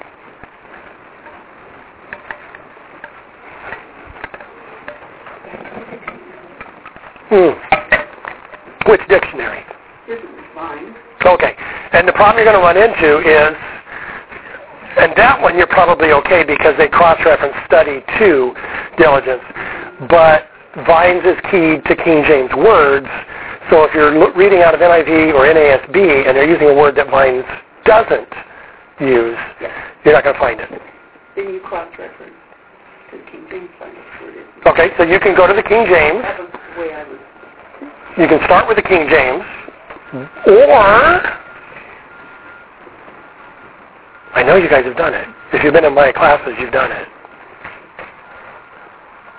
I give you a word. What do you do? What? Concordance. You, you use a concordance. Because uh, use an exhaustive concordance. Because every exhaustive concordance has a little tool um, with a number code, and in the back it gives you the word. May give you nothing more than the word, but it gives you the word. Okay? Now you've got the word, the Greek word. What do you do with that?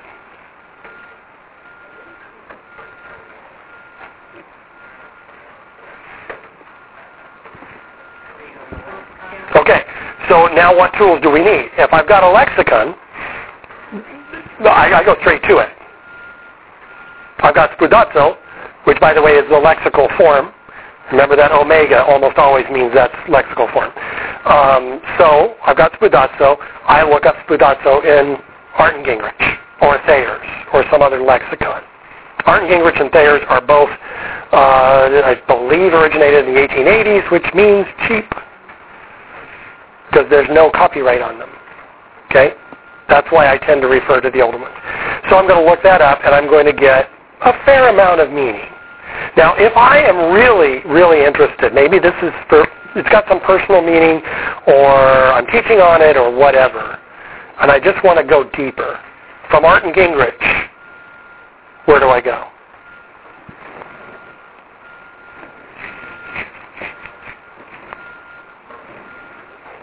To a bigger dictionary, like theological. Okay, I might go to um, Little Kittel. That's the one volume one. Um, actually, maybe you're assuming I was thinking it already, but back to what you were just saying, Vines is still good one, and if I've got Arndt and Gingrich, I've probably got several other words. So what I'm going to end up doing is using several synonyms to try to go to Vines, or give in and go look it up in a King James and go to Vines. Because one of the cool things that Vines does, they don't quite go to the level that Trench does, where he simply says, here's the synonyms, here's how they differ. That's the thing I love about him, is you don't have to infer how they differ. He spells it out for you. With Vines, you have to do a little inferring. But they'll give you this one, then they'll give you this one, and they'll give you this one, and they give you the core meaning of each. And as you're reading those paragraphs, you're going to see there's an overlap of the core meaning, but you're also going to see the differences, at least to a certain level. So then you can go to Little Kittel, and if you're just, you know, really, really wanting to go there, you can go to Big Kittel. But there are other places. Um, we referred to these uh, three weeks ago, I think. There are word study commentaries. They do nothing but focus on word pictures, etymology of words, and things like that. You may or may not find the word you're looking for because maybe the authors didn't think it was that significant. So that's why some people love Vincent's and other people love Wuest's and other people love A.T. Robertson's, all of which were written when?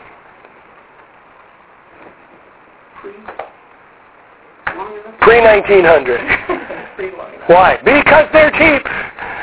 I'm not going to throw a lot of expensive ones at you if I can help it. and frankly, I don't know of any that are written in the last 30, 40 years that are better than those. So why not go to the old ones, right? Um, and by the way, you will also find on some of your online tools uh, that some of these tools are referenced, and you can use them that way. Um, if you didn't write them down, you might want to this time, because I'm going to say them again. Um, Vincent's, because the guy's name was Vincent, and he was the editor. Wuest's, they're yeah, they're they're basically commentary sets focusing on word studies. Um, I don't remember the exact titles of them, but yeah, Wuest is a is a Dutch word W W U E S T and then apostrophe S because it's his set. Again, they're the editors. Never look at a set that's only got one author, by the way, because nobody's that good. And then um, A.T. Robertson or you'll, you'll see it sometimes ATR, just as an abbreviation in other works. Yes. Well, you can, you can get some of them in one volume, but they were originally published in multi-volume. Now, if you were to go on Amazon and you find that uh, there's a bunch of those out there because people have picked them up and never used them, guess what? You get them cheap. We're back to cheap. Or if you're going to go on an electronic tool, you're going to find most of the major electronic, um, not not the freebies, but the ones that you pay for, are going to have these sets. So there's those are, are ways if you're using that kind of a tool, you can cross-reference over into a word study set and see what that person has said. Now it's commentary, which means you need to what? Be very careful. What do you check out first in the commentary? In order to be careful. I look at the editor and who, what, what his intent is, and what he's trying to do. So here's A.T. Robertson. What do we know about A.T. Robertson? It tells you, by the way, in the commentary, and they're, they're not, these are not cultists trying to hide it. They're going to tell you, if they're denominationally uh, focused, they're going to tell you their background and so forth. And as soon as you get that, great, now I've got an idea. If you don't know, for example, A.T. Robertson was a Baptist. What does that tell you? Does anybody know what that would tell you? That's I'm not trying to put you on the spot. Raise your hand if you know what that tells you. Okay. You do too. So if you're if you're in that situation, you're going, okay, I'm just not that familiar with that system.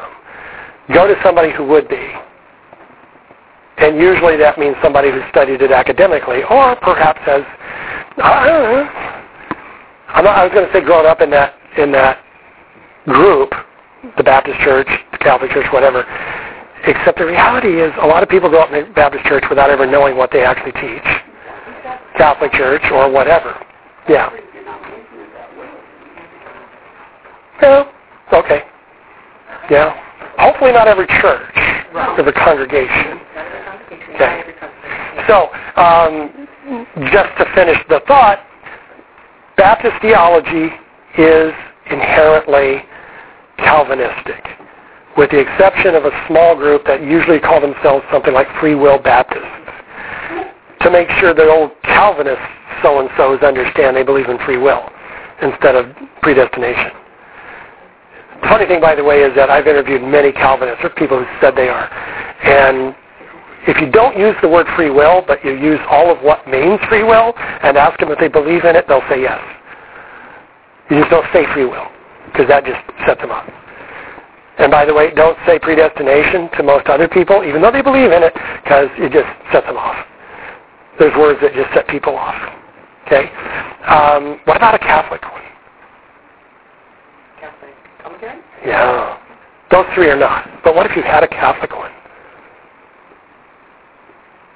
Did you notice my brow furrowed? Would you would you look at it? I might look at it, but I'd also know that everything that this person says is under the auspices of the Vatican. It may or may not be. First thing I would do is see if it's got the imprimatur. See, they're, they're, they're the only ones that have that system, but an imprimatur is literally a stamp of approval at the beginning of the book that says to all other Catholics, the hierarchy has given its blessing to this. It's okay, you can use that. Okay? So it doesn't have the imprimatur, it means maybe they're not. The most famous Catholic theologians of the 20th century were always about that far from being excommunicated because they were just walking the line like you can't believe, saying all sorts of stuff that the that the um, Hans Küng, the one that comes to mind first. I mean, he was just constantly, constantly in trouble. Uh, well, yeah, they're almost always European. Uh, Küng taught in the Tübingen school, which in the first first part of the 20th century was extraordinarily uh, important worldwide. He was there 50, 75, uh, drove a Ferrari or something. Um, a priest, you know, poverty. Um, got him in trouble a lot. But the reason I just said that is because I have a master's from the Jesuit University, and some of the best biblical teaching I ever got was from the head of the theology department in the Jesuit University. And I would simply shake my head and say, what are you talking about? And he'd say, what? And I said, that's what we teach. He goes, yeah. So? And I said, you don't teach that. You don't do that. He says, no, we changed it. Because they, they were academically honest. So, you know, read up on it, have your guard up, but don't just throw it away because you can get some extraordinarily good stuff that way.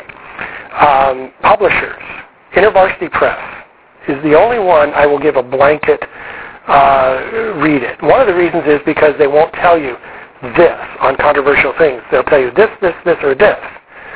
These are all views that are held by very reputable scholars.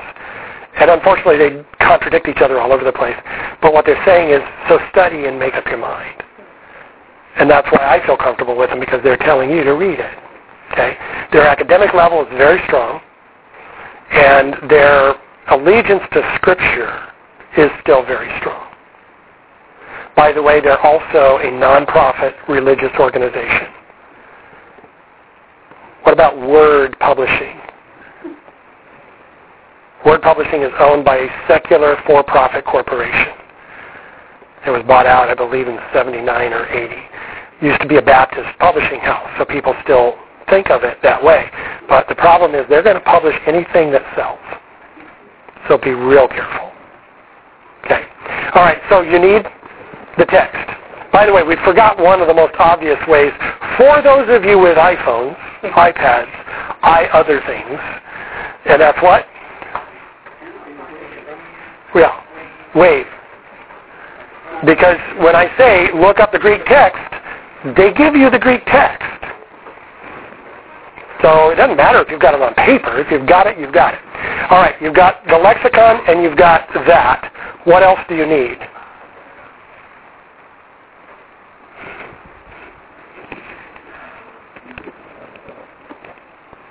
What else have you used tonight? Well, no, I said lexicon. Yeah, different dictionaries, but okay. What is that? An analytical lexicon. Not the same thing.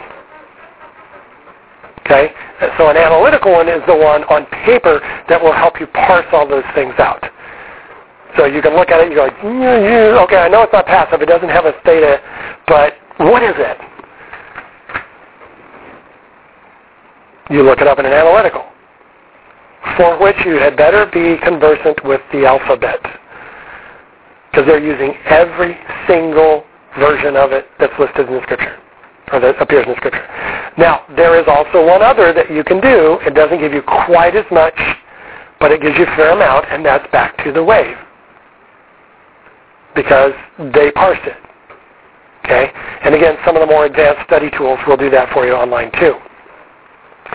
Those three are enough to get you probably 75% of what you want. Those three types of tools. Granted that one of the types I, you know, listed eight or ten different ones of them. And another lexicon, a regular lexicon, and or a Bible dictionary. So the, I would start with the lexicon. Uh, Vines is a good one, but I would start with uh, an actual lexicon like Arndt and Gingrich or Thayer's. Allow me to show you the difference. This is Arndt and Gingrich. Thayer's is a little thinner, which basically means it's not going to give you quite as much. The difference is that one is keyed to Greek words. Every Greek word would be found as long as you know the Greek word. Whereas with Vines, you're going to play this game. Do you guys, you see this? Have you seen it? Okay. Anybody else? You're going to play the game with Vines of trying to figure out what the King James was because it's key to the King James. And so this one starts Greek instead of starting English. Okay. Now, one more. Let's say you are reading Ephesians 5:25, which you now by now, because we've discussed it twice in here, have memorized. What does that say?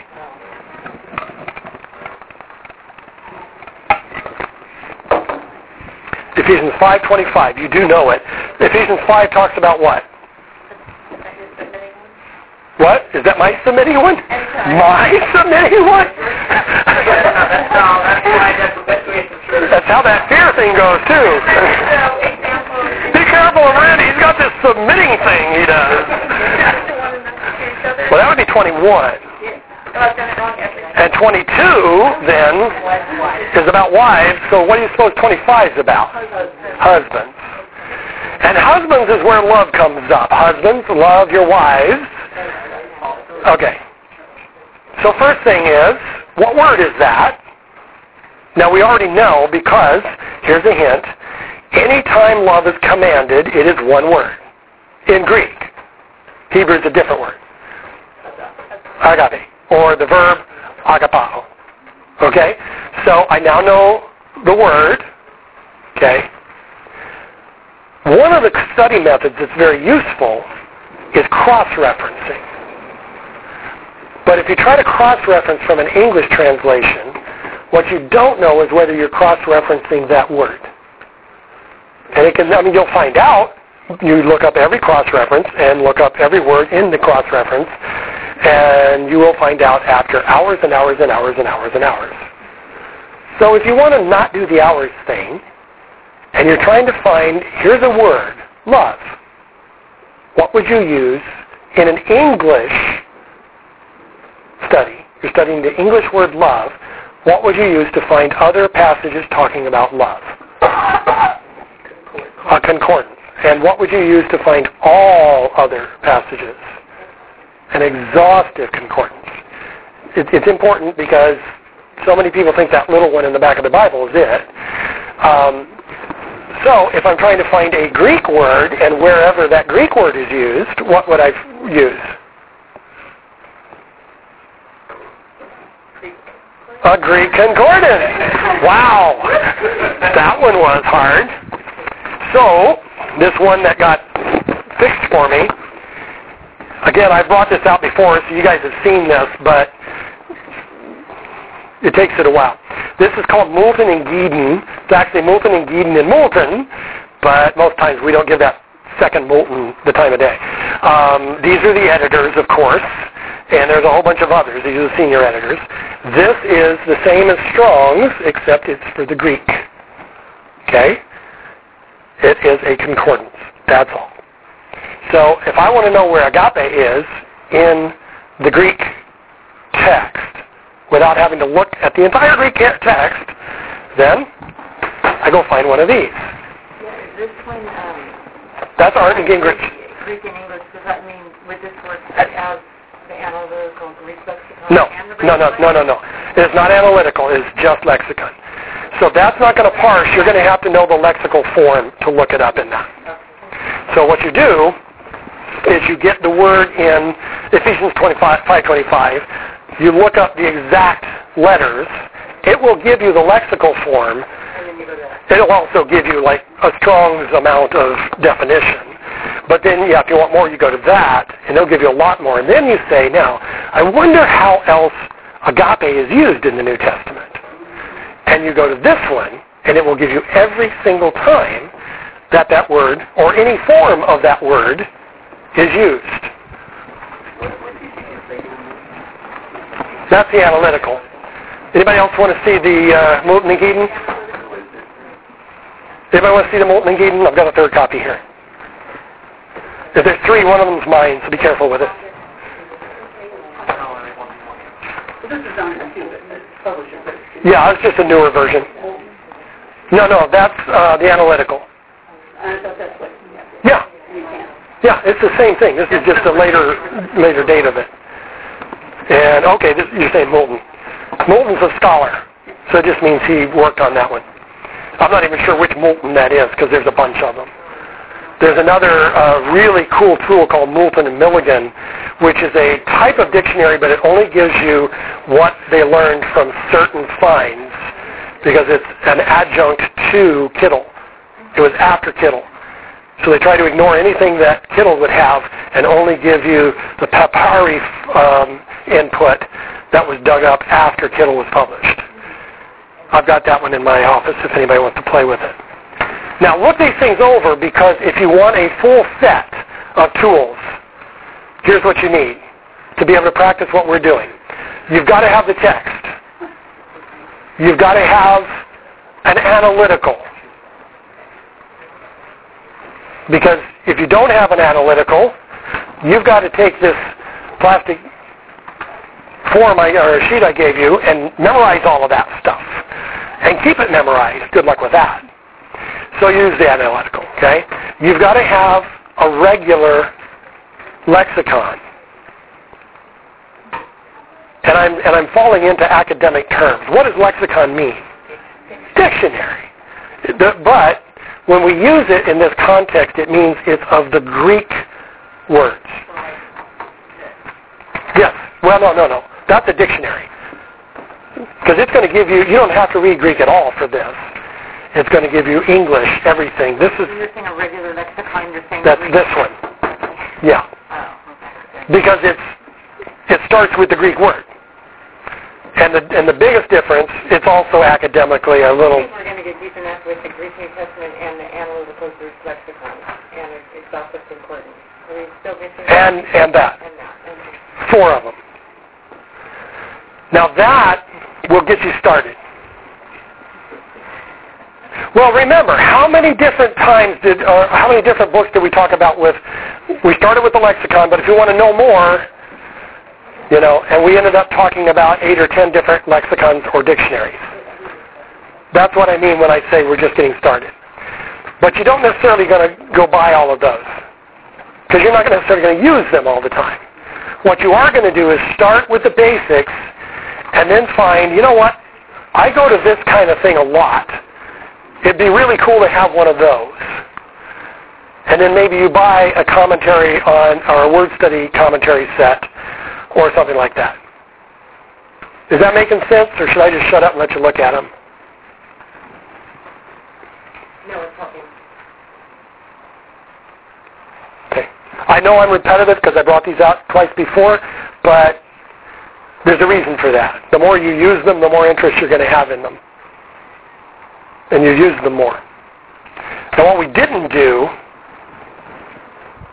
yeah, probably won't tonight, but we, that means we definitely will next week, is give you an assignment as tables using the concordance and have fun with that. Exhaustive. Well, the, the, I don't know of a non-exhaustive Greek one. Oh, okay. Yeah, you did. Yeah, I'm, I'm speaking of the Greek, not one of the English ones.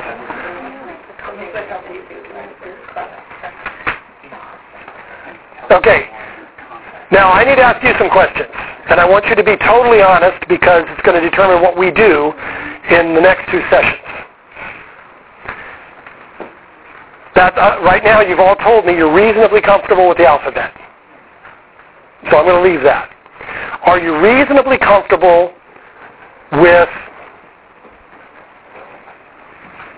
the most used words, 500 and above. Okay? I'm not saying you've memorized all. Reasonably comfortable. Okay?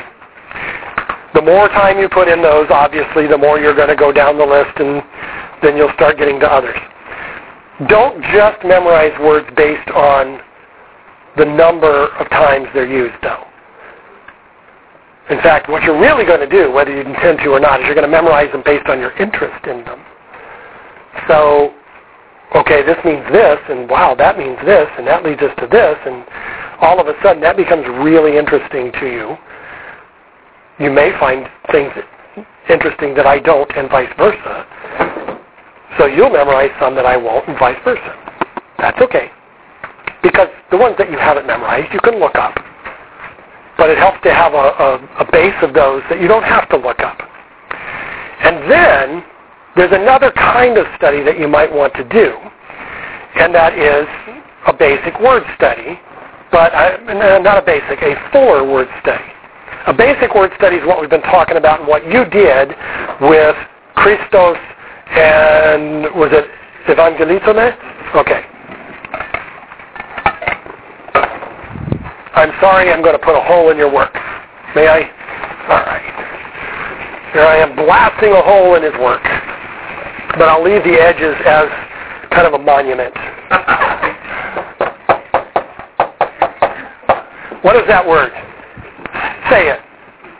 Pistis or pistis? I would say PC. You say peace? Because you're cheating. I, I've you say people long now. Most Erasmian uh, pronouncers would still say peace. Yeah. It's just, it's, it's a laziness, but still. Okay. So it's peace. Now, what does it mean? Faith. But because you're at North Orange Christian Church and you got this guy that just keeps over and over and over saying these things, what else? Yeah, it's three dimensional. What are the other? What are the dimensions of faith? Trust is one. Just so happens that's the title of Christmas is trust this Sunday. What else? Belief. What else? Faithfulness. Does anybody have any others? Because there are other synonyms that are not quite as common. What? Loyalty. Ah, okay, loyalty, usually that's going to be down here with kind of the faithfulness idea. What else?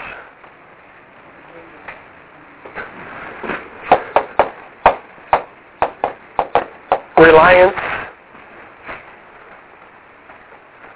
To trust something is to rely on something. Belief is, is acknowledgement. acknowledgement. Because in fact, in order to understand these three concepts of faith, that was cool. You have to first find other words to define those three. You can't say, see, belief, well, that's like faith. Sorry, you're trying to define belief as a part of faith. You can't just do a circle. So you say belief, that's like acknowledging the reality of something. I believe there is a God. And now people get, okay. And then you can pull out James, which says, yeah, even so do the demons. Good job. Cruising right along there. Okay, well, hey, it's, it's, it's good to be at least at that level and not below that level, right? So I just probably don't want to stop there. So we're going to look for other synonyms. But if you want to do a study of this, and you've not heard all of this, how are you going to get to the point of hearing this because you're going to feed yourself, not listen to that guy over at North Orange that can't seem to talk about anything else? How's that going to happen? What tools might you use?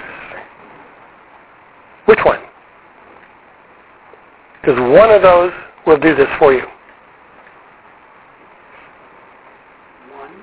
Yep.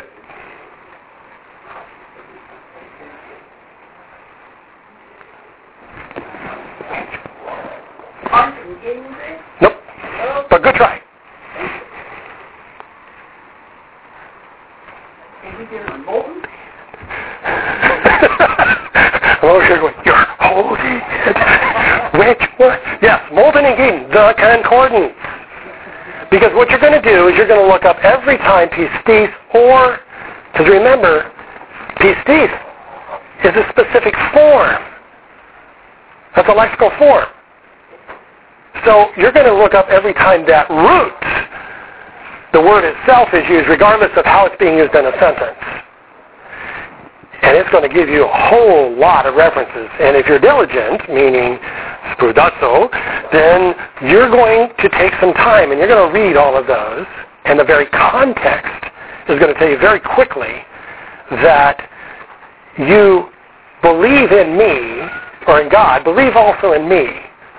That's from John 14. Well, it actually says in New American Standard, trust you trust me, trust also in God, or trust in God, trust also in me. In other words, Jesus is saying, look, I know you're scared, trust me.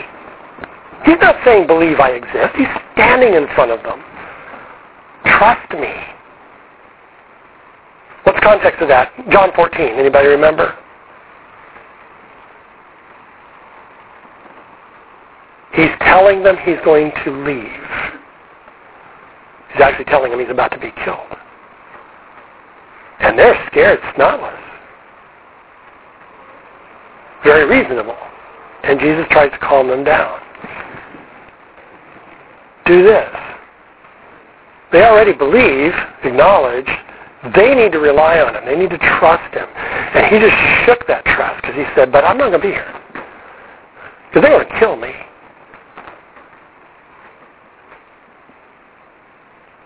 And that affected those guys. How many of those guys were able to immediately trust him? How many of the sheep were scattered? How many of his sheep were scattered when he did what he said was going to happen when they killed him? Well, yeah, I, think you could count dying scattered too, but yeah, all of them. All of them. Then you're going to run into one that says, and the fruit of the Spirit are love, joy, peace, patience, kindness, goodness, pistis. Yeah. And there's all these nisses, ness, ness, ness, ness. So faithness. Except we like faithfulness because it's just better American. Guess what? Same word. So you're going to find that out because you're looking it up in a concordance, and it's going to take you to Galatians 5:22. And you're going to go, whoa, look at that. That one word means all of this. But then you're going to have to think through because now you're now you're going to do the thinking part of the study, and you're going to look at all of these things and say, now how does that all fit together? Because sometimes that one word can mean different things phobos can mean to be terrified, or it can mean just to be afraid, or it can mean to be in awe or reverence in a very positive way. I think it's going to be very hard to be terrified and in reverence at the same time. The connotations are just opposite. One of them is a very positive thing, one of them is a very negative thing. So the word means, depending on the context, two very different things, although there's obviously a common denominator. So how do I know, when I say faith is three-dimensional, that when Jesus says that we have to believe, when John says that God loved the world so much that he gave his only son so whoever would believe in him would have eternal life. Now my eternal life is writing on this. How do I know it means all of this instead of one or the other? Where did I get that?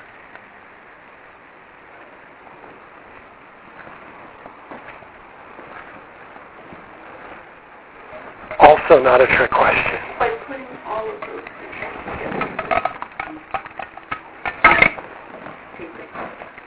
Okay, I've got to look at them all. But once again, I can look at them all and say, okay, so I've got these different, three different kinds of things. So it can mean this or this or this. But I'm saying, no, it means this and this and this. In a given context, it might mean this, but when he says in John 3.16, we have to believe. When Paul talks about saving faith, if I can use that phrase, in Ephesians, it's the package. And the way you do it is context. But greater context, which means the context of one of those is all of those. So I come back to the James passage. And I know that it's not this alone because he says, you say you believe? Great. So do the demons. All right, well, unless I'm willing to buy that all the demons are now saved, then that's not what it means. On the other hand, I can't I can't grasp the possibility that whatever faith we're talking about does not require that I acknowledge truth. I can't have saving faith if I say God doesn't exist. Right? I got to at least start with that acknowledgement. So now it's this and something else. What else is it? Well, Paul says that it's not going to be my own works. And if it's my own works, if I think I've done enough, then I am relying on what I've done. Would that not be true? Trusting in what I've done? And he just said, sorry, that ain't going to cut it. So now I have to trust in what Jesus did instead. So now I've got two of them at least. Right? And then I can go to Matthew 7.21, or pretty much the entire uh, letter of 1 John, which says, in essence, if you have this, that will be there. And if you say you have this and that's not there, you're lying or you're deceived. Because true faith produces faithfulness. It, it produces behavior. And where we get tripped up and where we tend to want to resist that is we start thinking, okay, so I have to be perfect. You're telling me if I'm not perfect, I'm going to hell. Remember, this is uh, First John. Read that letter. Remember? Read it. This is where I say, and you all yell out, read it? Okay. Yeah, that happens sometimes too. But remember the passage that says, when we sin, who's we?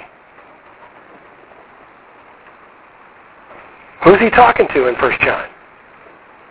Who is was 1 John written to? Believers. When we sin, he is faithful. If we confess our sin, he is faithful and just to forgive us.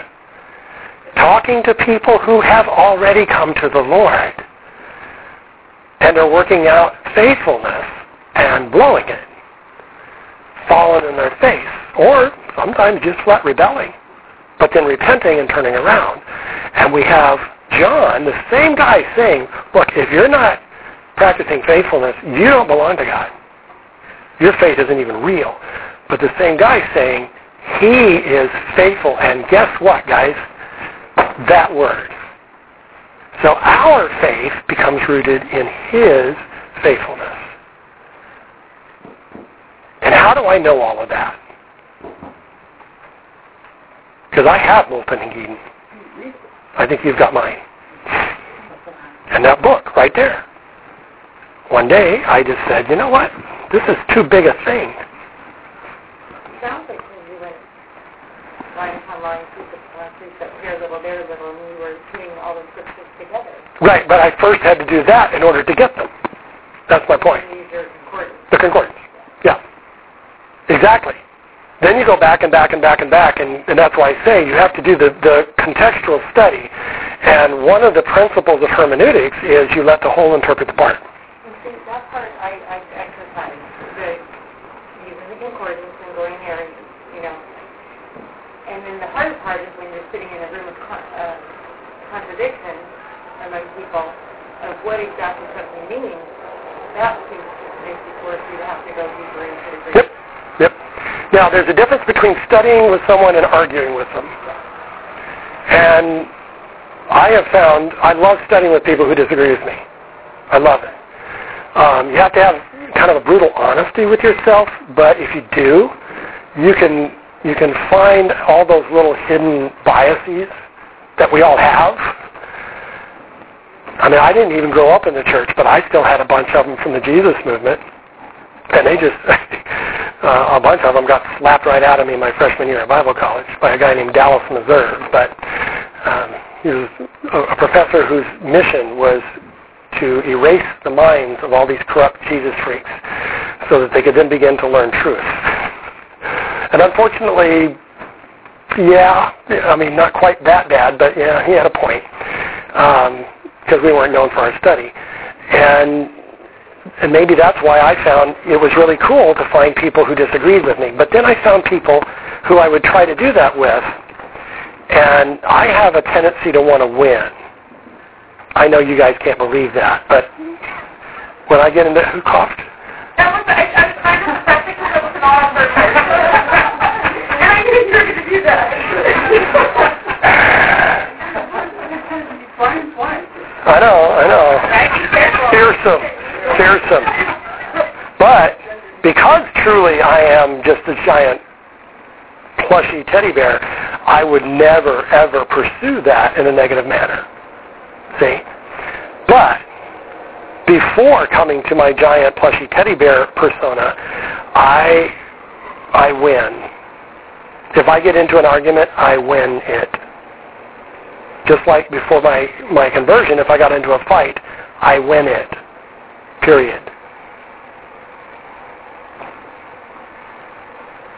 What's wrong with that?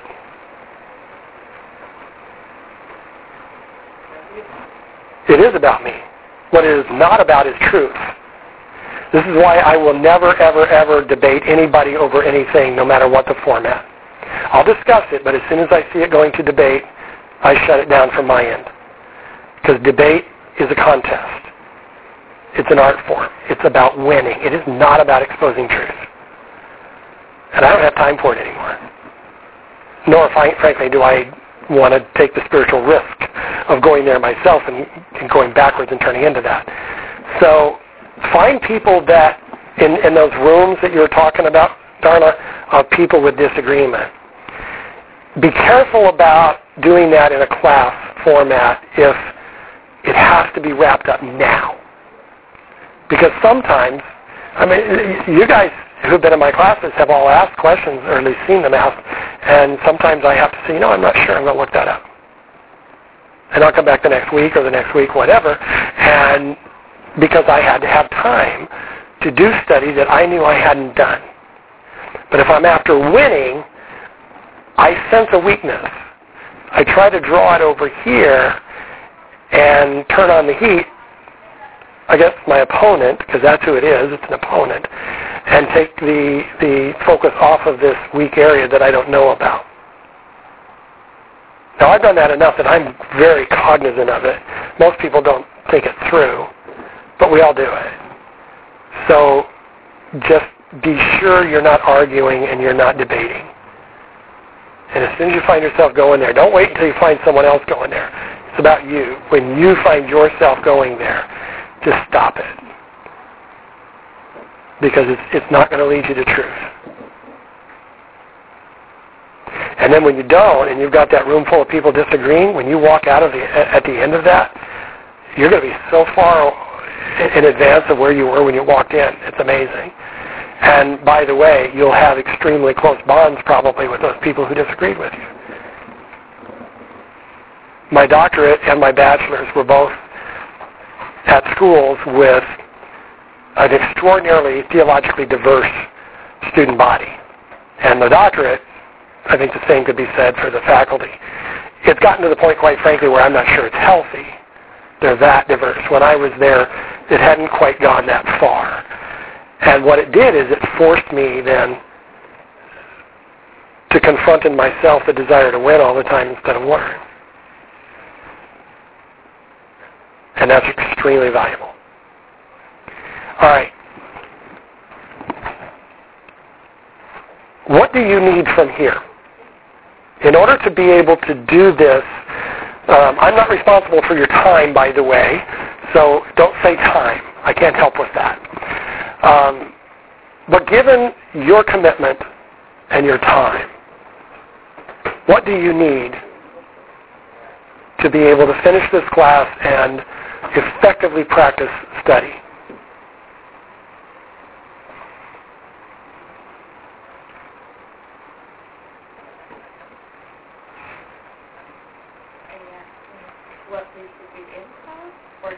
I'm asking you personally, what do you feel you need? I think I need to practice more, like what we did at the beginning of class. Okay. With people or on your own? Um, well, I've been doing it on my own just because of that thing you're not supposed to waste some time. But I really like to able to do it with people, yes. Yeah. And let's be real. If you don't, you- you're going to have to make the time. But you're also going to have to use your time effectively because I suspect there's nobody in this room sitting around going, I just have nothing to do, so hope I find something to invest my time in.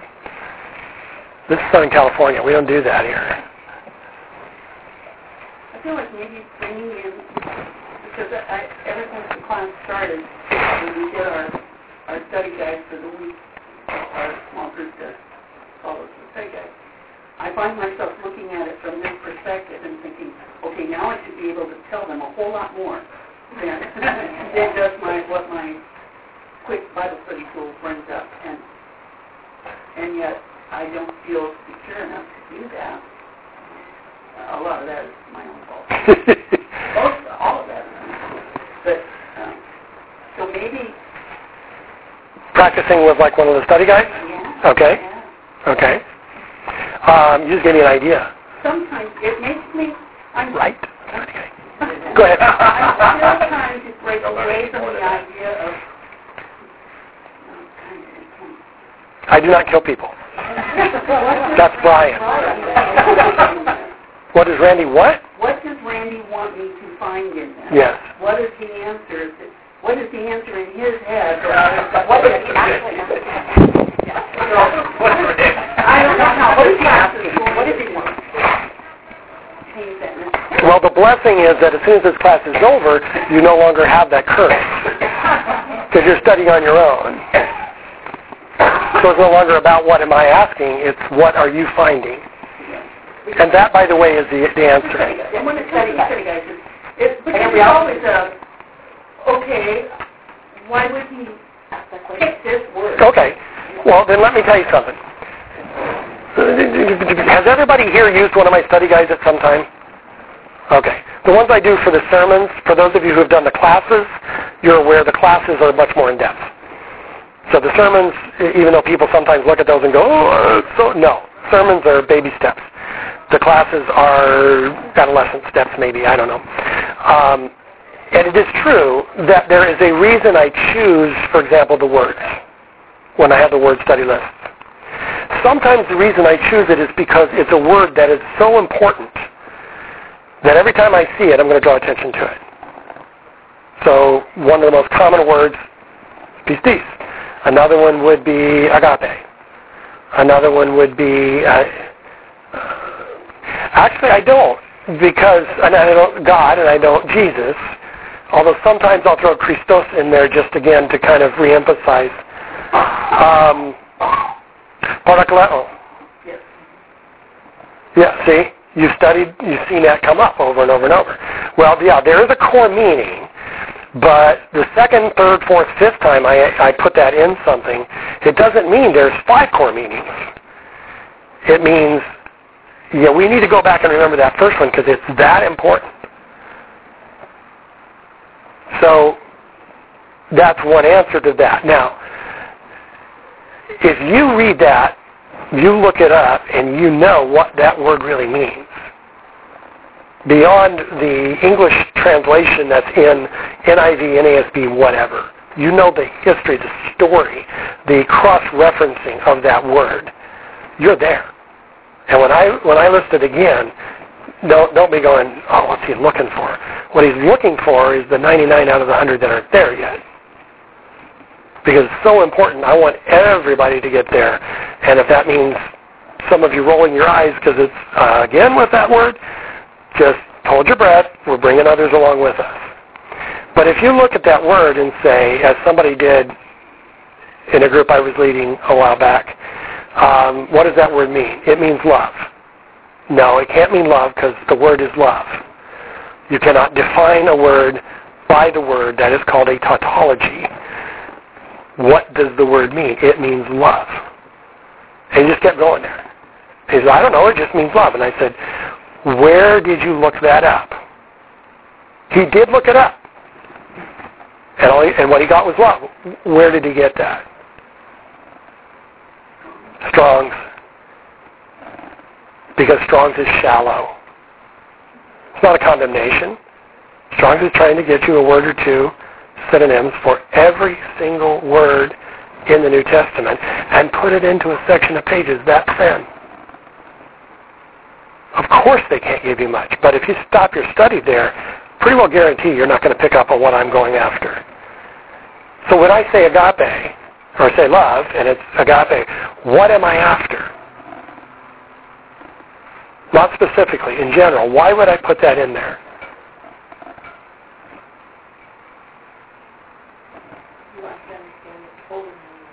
Okay. Don't you? Uh, oh. So, again, Ephesians 5.25, husbands, love your wife. I'm a husband. I'm supposed to love my wife. I love my wife. Ah, but do I do what's best for her? Because whatever's in my head when I say I love my wife may not be that. In fact, frequently is not that. And it doesn't say whatever is in my head. It says do what's best for her. We've got to, we've got to kind of force ourselves out of that mold. And that's why every single time, there's an there's an extra shade of meaning, or in that case, it's not just a shade. It's that one's huge. Um, if I put forgive in, some of you have done this, so I'm, I'm does anybody remember it? Even if you don't remember the Greek word, do you remember looking it up? Do you remember, without even knowing the Greek word, do you remember what about forgive was significant? Or how you would define it other than forgive, which again is a tautology. What?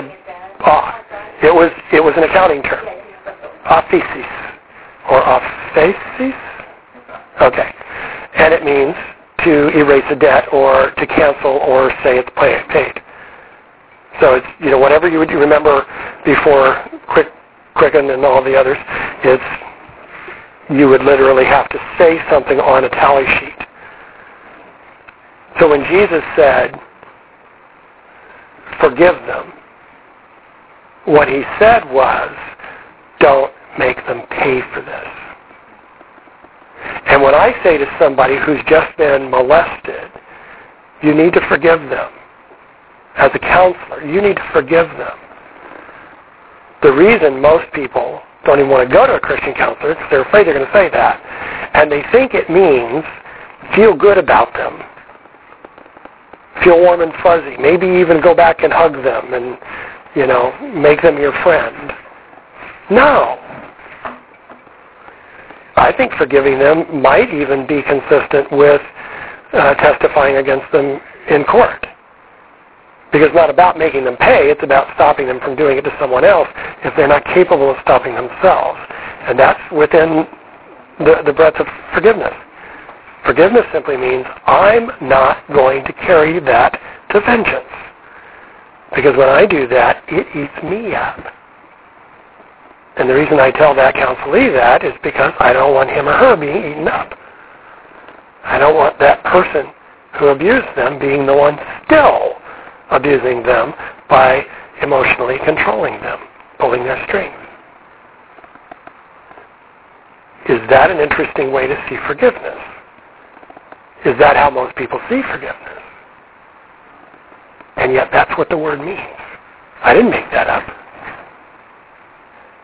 It's what it means. So always there's something like that. It's the hardest question on the sheet remains, which one of these words made a difference in how you, you know, Actually, I do say if any. So, yeah. I think I, I started to say it I anyway. can tell myself that I'm clearly not spending enough time getting Well, to be honest with you, for, for a lot of you in this room, unless you're going real deep, and by that I mean maybe to the level of little Kittel at least, you're getting into etymology, you're getting into um, the, the historical background of the word and so forth. Maybe the reason you feel that way is because you already got what I'm looking for. And now you're saying, what else? Yeah, uh, I'll, I'll buy that. Yeah. Won't spend much, but I'll buy that. Yeah. Pretty sure the asking price is $50 standard. Because remember, you guys are studying, I mean, in this room right now, you're studying way beyond 1 percentile, or 99th percentile. It's like 99.9 percentile for Christians in the United States. Easily. And, and as lost as you sometimes feel, you're there. And that's, that's not necessarily a good thing for the church, but it's real. So when I write those, those study guides, I'm writing them for everybody, the whole breadth. And a lot of times, you guys could probably, I hate to say it, but some uh, there's study guides I've written where I know you could finish it in 10, 15 minutes. The cool thing is you don't think so, so you spend a lot more time on it. Love that. But I feel like because of the length of time that I've been even your student, that I feel like I should be doing more teaching, not in an overt way, I mean, but by answering questions and, Sneaky teaching. yeah, yeah.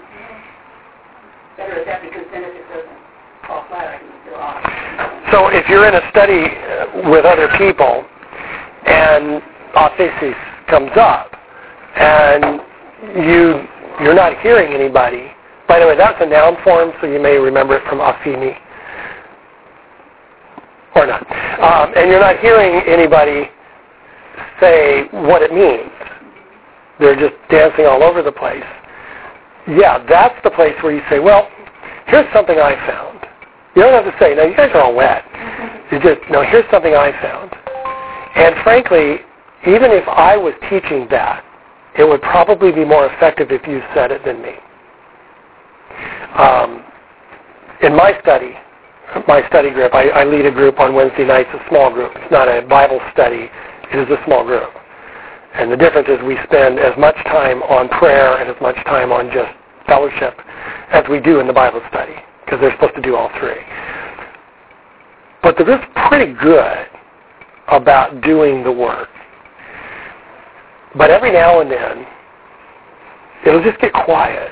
And, and it's that awkward quiet that says, that's when I go, uh, not a trick question? yeah. And I have one person in that group whom I know because this person has got three years of Bible college. Um, I know that person's going to go deeper than everyone else because they're starting beyond where most others are and have fun doing it. So I, I count on that person. If I just am patient, that person's going to speak up and share, because they did the study, share what needs to be heard. And when that happens, everybody else goes, oh, where did you find that? Where was that? They don't do that when I say it. They just sit back like it's Sunday morning and think about Red Robin. I don't know. so you can be that person where you know you just you have to kind of gauge yourself for your group. When is it time to speak up? How many times should I have a night? That person in my group will probably not say more than well, he won't he won't do that more than twice. He'll share other things, but only if everybody else is. He won't be the only one more than twice because he doesn't want to be. Okay, it's always going to be everybody looks back to me. It is probably true. So you guys will all have that ability. You do now. Don't know you do, maybe. Okay. So here's what I see for the next two weeks. First of all, as you practice more, if you're running into a block, if you're using a tool and it just isn't clicking, if I can use that term,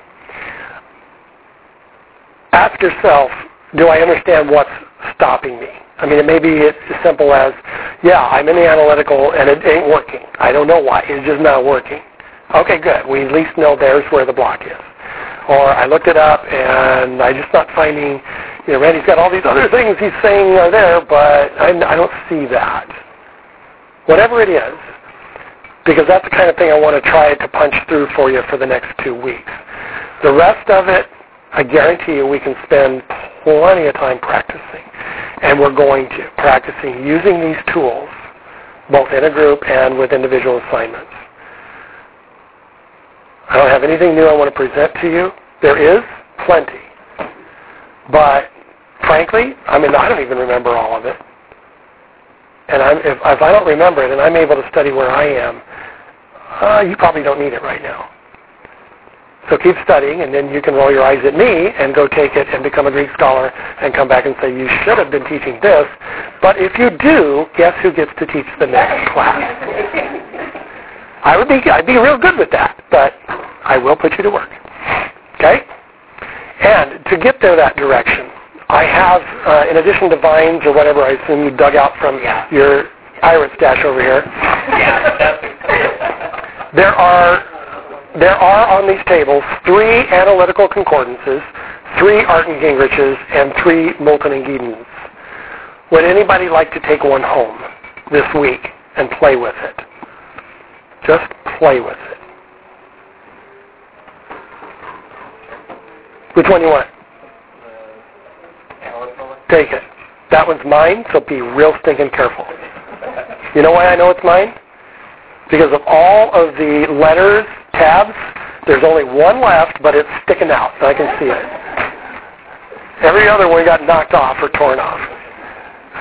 Okay, anybody else want one? I just I just want to know so I know how many are are leaving. That's a Vine. Of course you can take it, but I'm just saying it's a Vine. No, not the Vine. That's Uh, uh, uh, uh, uh. You can walk back over to T6 and get another one. I have to. Apparently they're just not as afraid of you as you.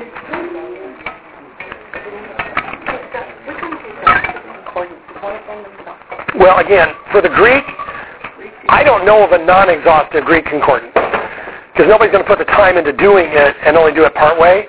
So the Moulton is exhaustive. That's a big. What color is that? Purple brown? Red brown? You got it.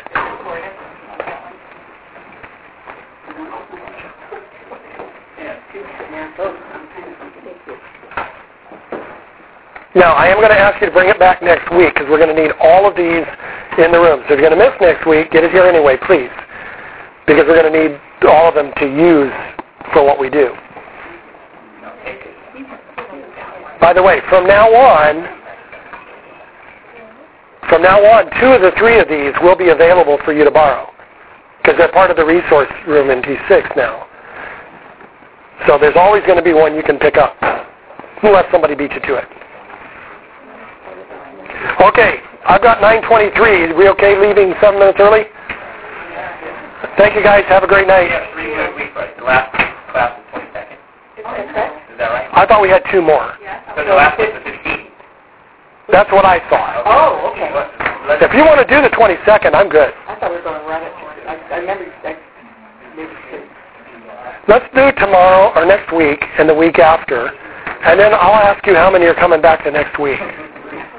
Because again, what we're doing now, and I don't want you to think it's not important, because for some of you it's going to be the difference between you doing this on your own and not, is practicing this enough that when you're on your own, you're comfortable enough to do it.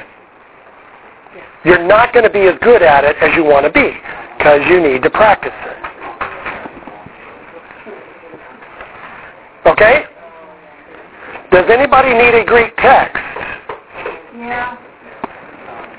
I've got one you can borrow. It looks like chewed up. That one you know is mine. Um, what I, the only one I've got for you. Do you have good eyes with the glasses? Then let's go back to T. I'm going to take some back to T6 and get you the interlinear because it's got the Greek text in it. Okay. Thank you guys. Let me collect the books that are not going away so I know which is which. yeah. either look at on Sunday or borrow the little Kittel. It turns out I can't get it from the library. And then when I looked You on can't get what? the little Kittel, it, it, Oh. you can only get it referenced. I'd have to sit. on- T6. Oh, I can borrow it. Of course, that's why they're in there. The whole shelf says you can check them out. For Well, I just where did you just find your name? well, on, on Tuesdays, I just take them and make that put them back. Yeah, that's not checking them out. That's stealing them. Borrowing them when you send your place. Yeah, borrowing. That's what it is. Borrowing. Um, by the way, I didn't, I never told you this, but I was, uh, last year I was in uh, Texas. And we were on the Hobbit and we talking about faith and how 3D and everything, right? I finished going on and on about whatever, you know, you taught us or what I learned, right? And the girl the listening goes, you have a really good pastor. Went, well, you don't think I could have learned this on my own? But you have a really good pastor. I didn't even bring your name up, so obviously that's funny. So obviously you just heard the fact that I actually retained something to talk. Some people are easy to impress. You're welcome. Have a good one. You know, I think about that. I think so. No, I think what he's thinking is what is Yeah, so I have to sacrifice them. Don't just blame yourself at all. I think some of it is that What? Oh. I'm usually like 99. Feeling picked on. Were you borrowing this? You know what, I might as well. May I? Are you taking notes? Yeah. Okay, good. Somebody was taking, No, I just, because I'm just trying to make sure I'm taking, I may only give. not leaving any out. I don't, I don't have a heartburn of that. I just don't want to leave them out and have them walk away. I'm call you at one in the morning. Say, I need that Greek New Testament. Bring it to my house right now. You're going to be freaked if she does. I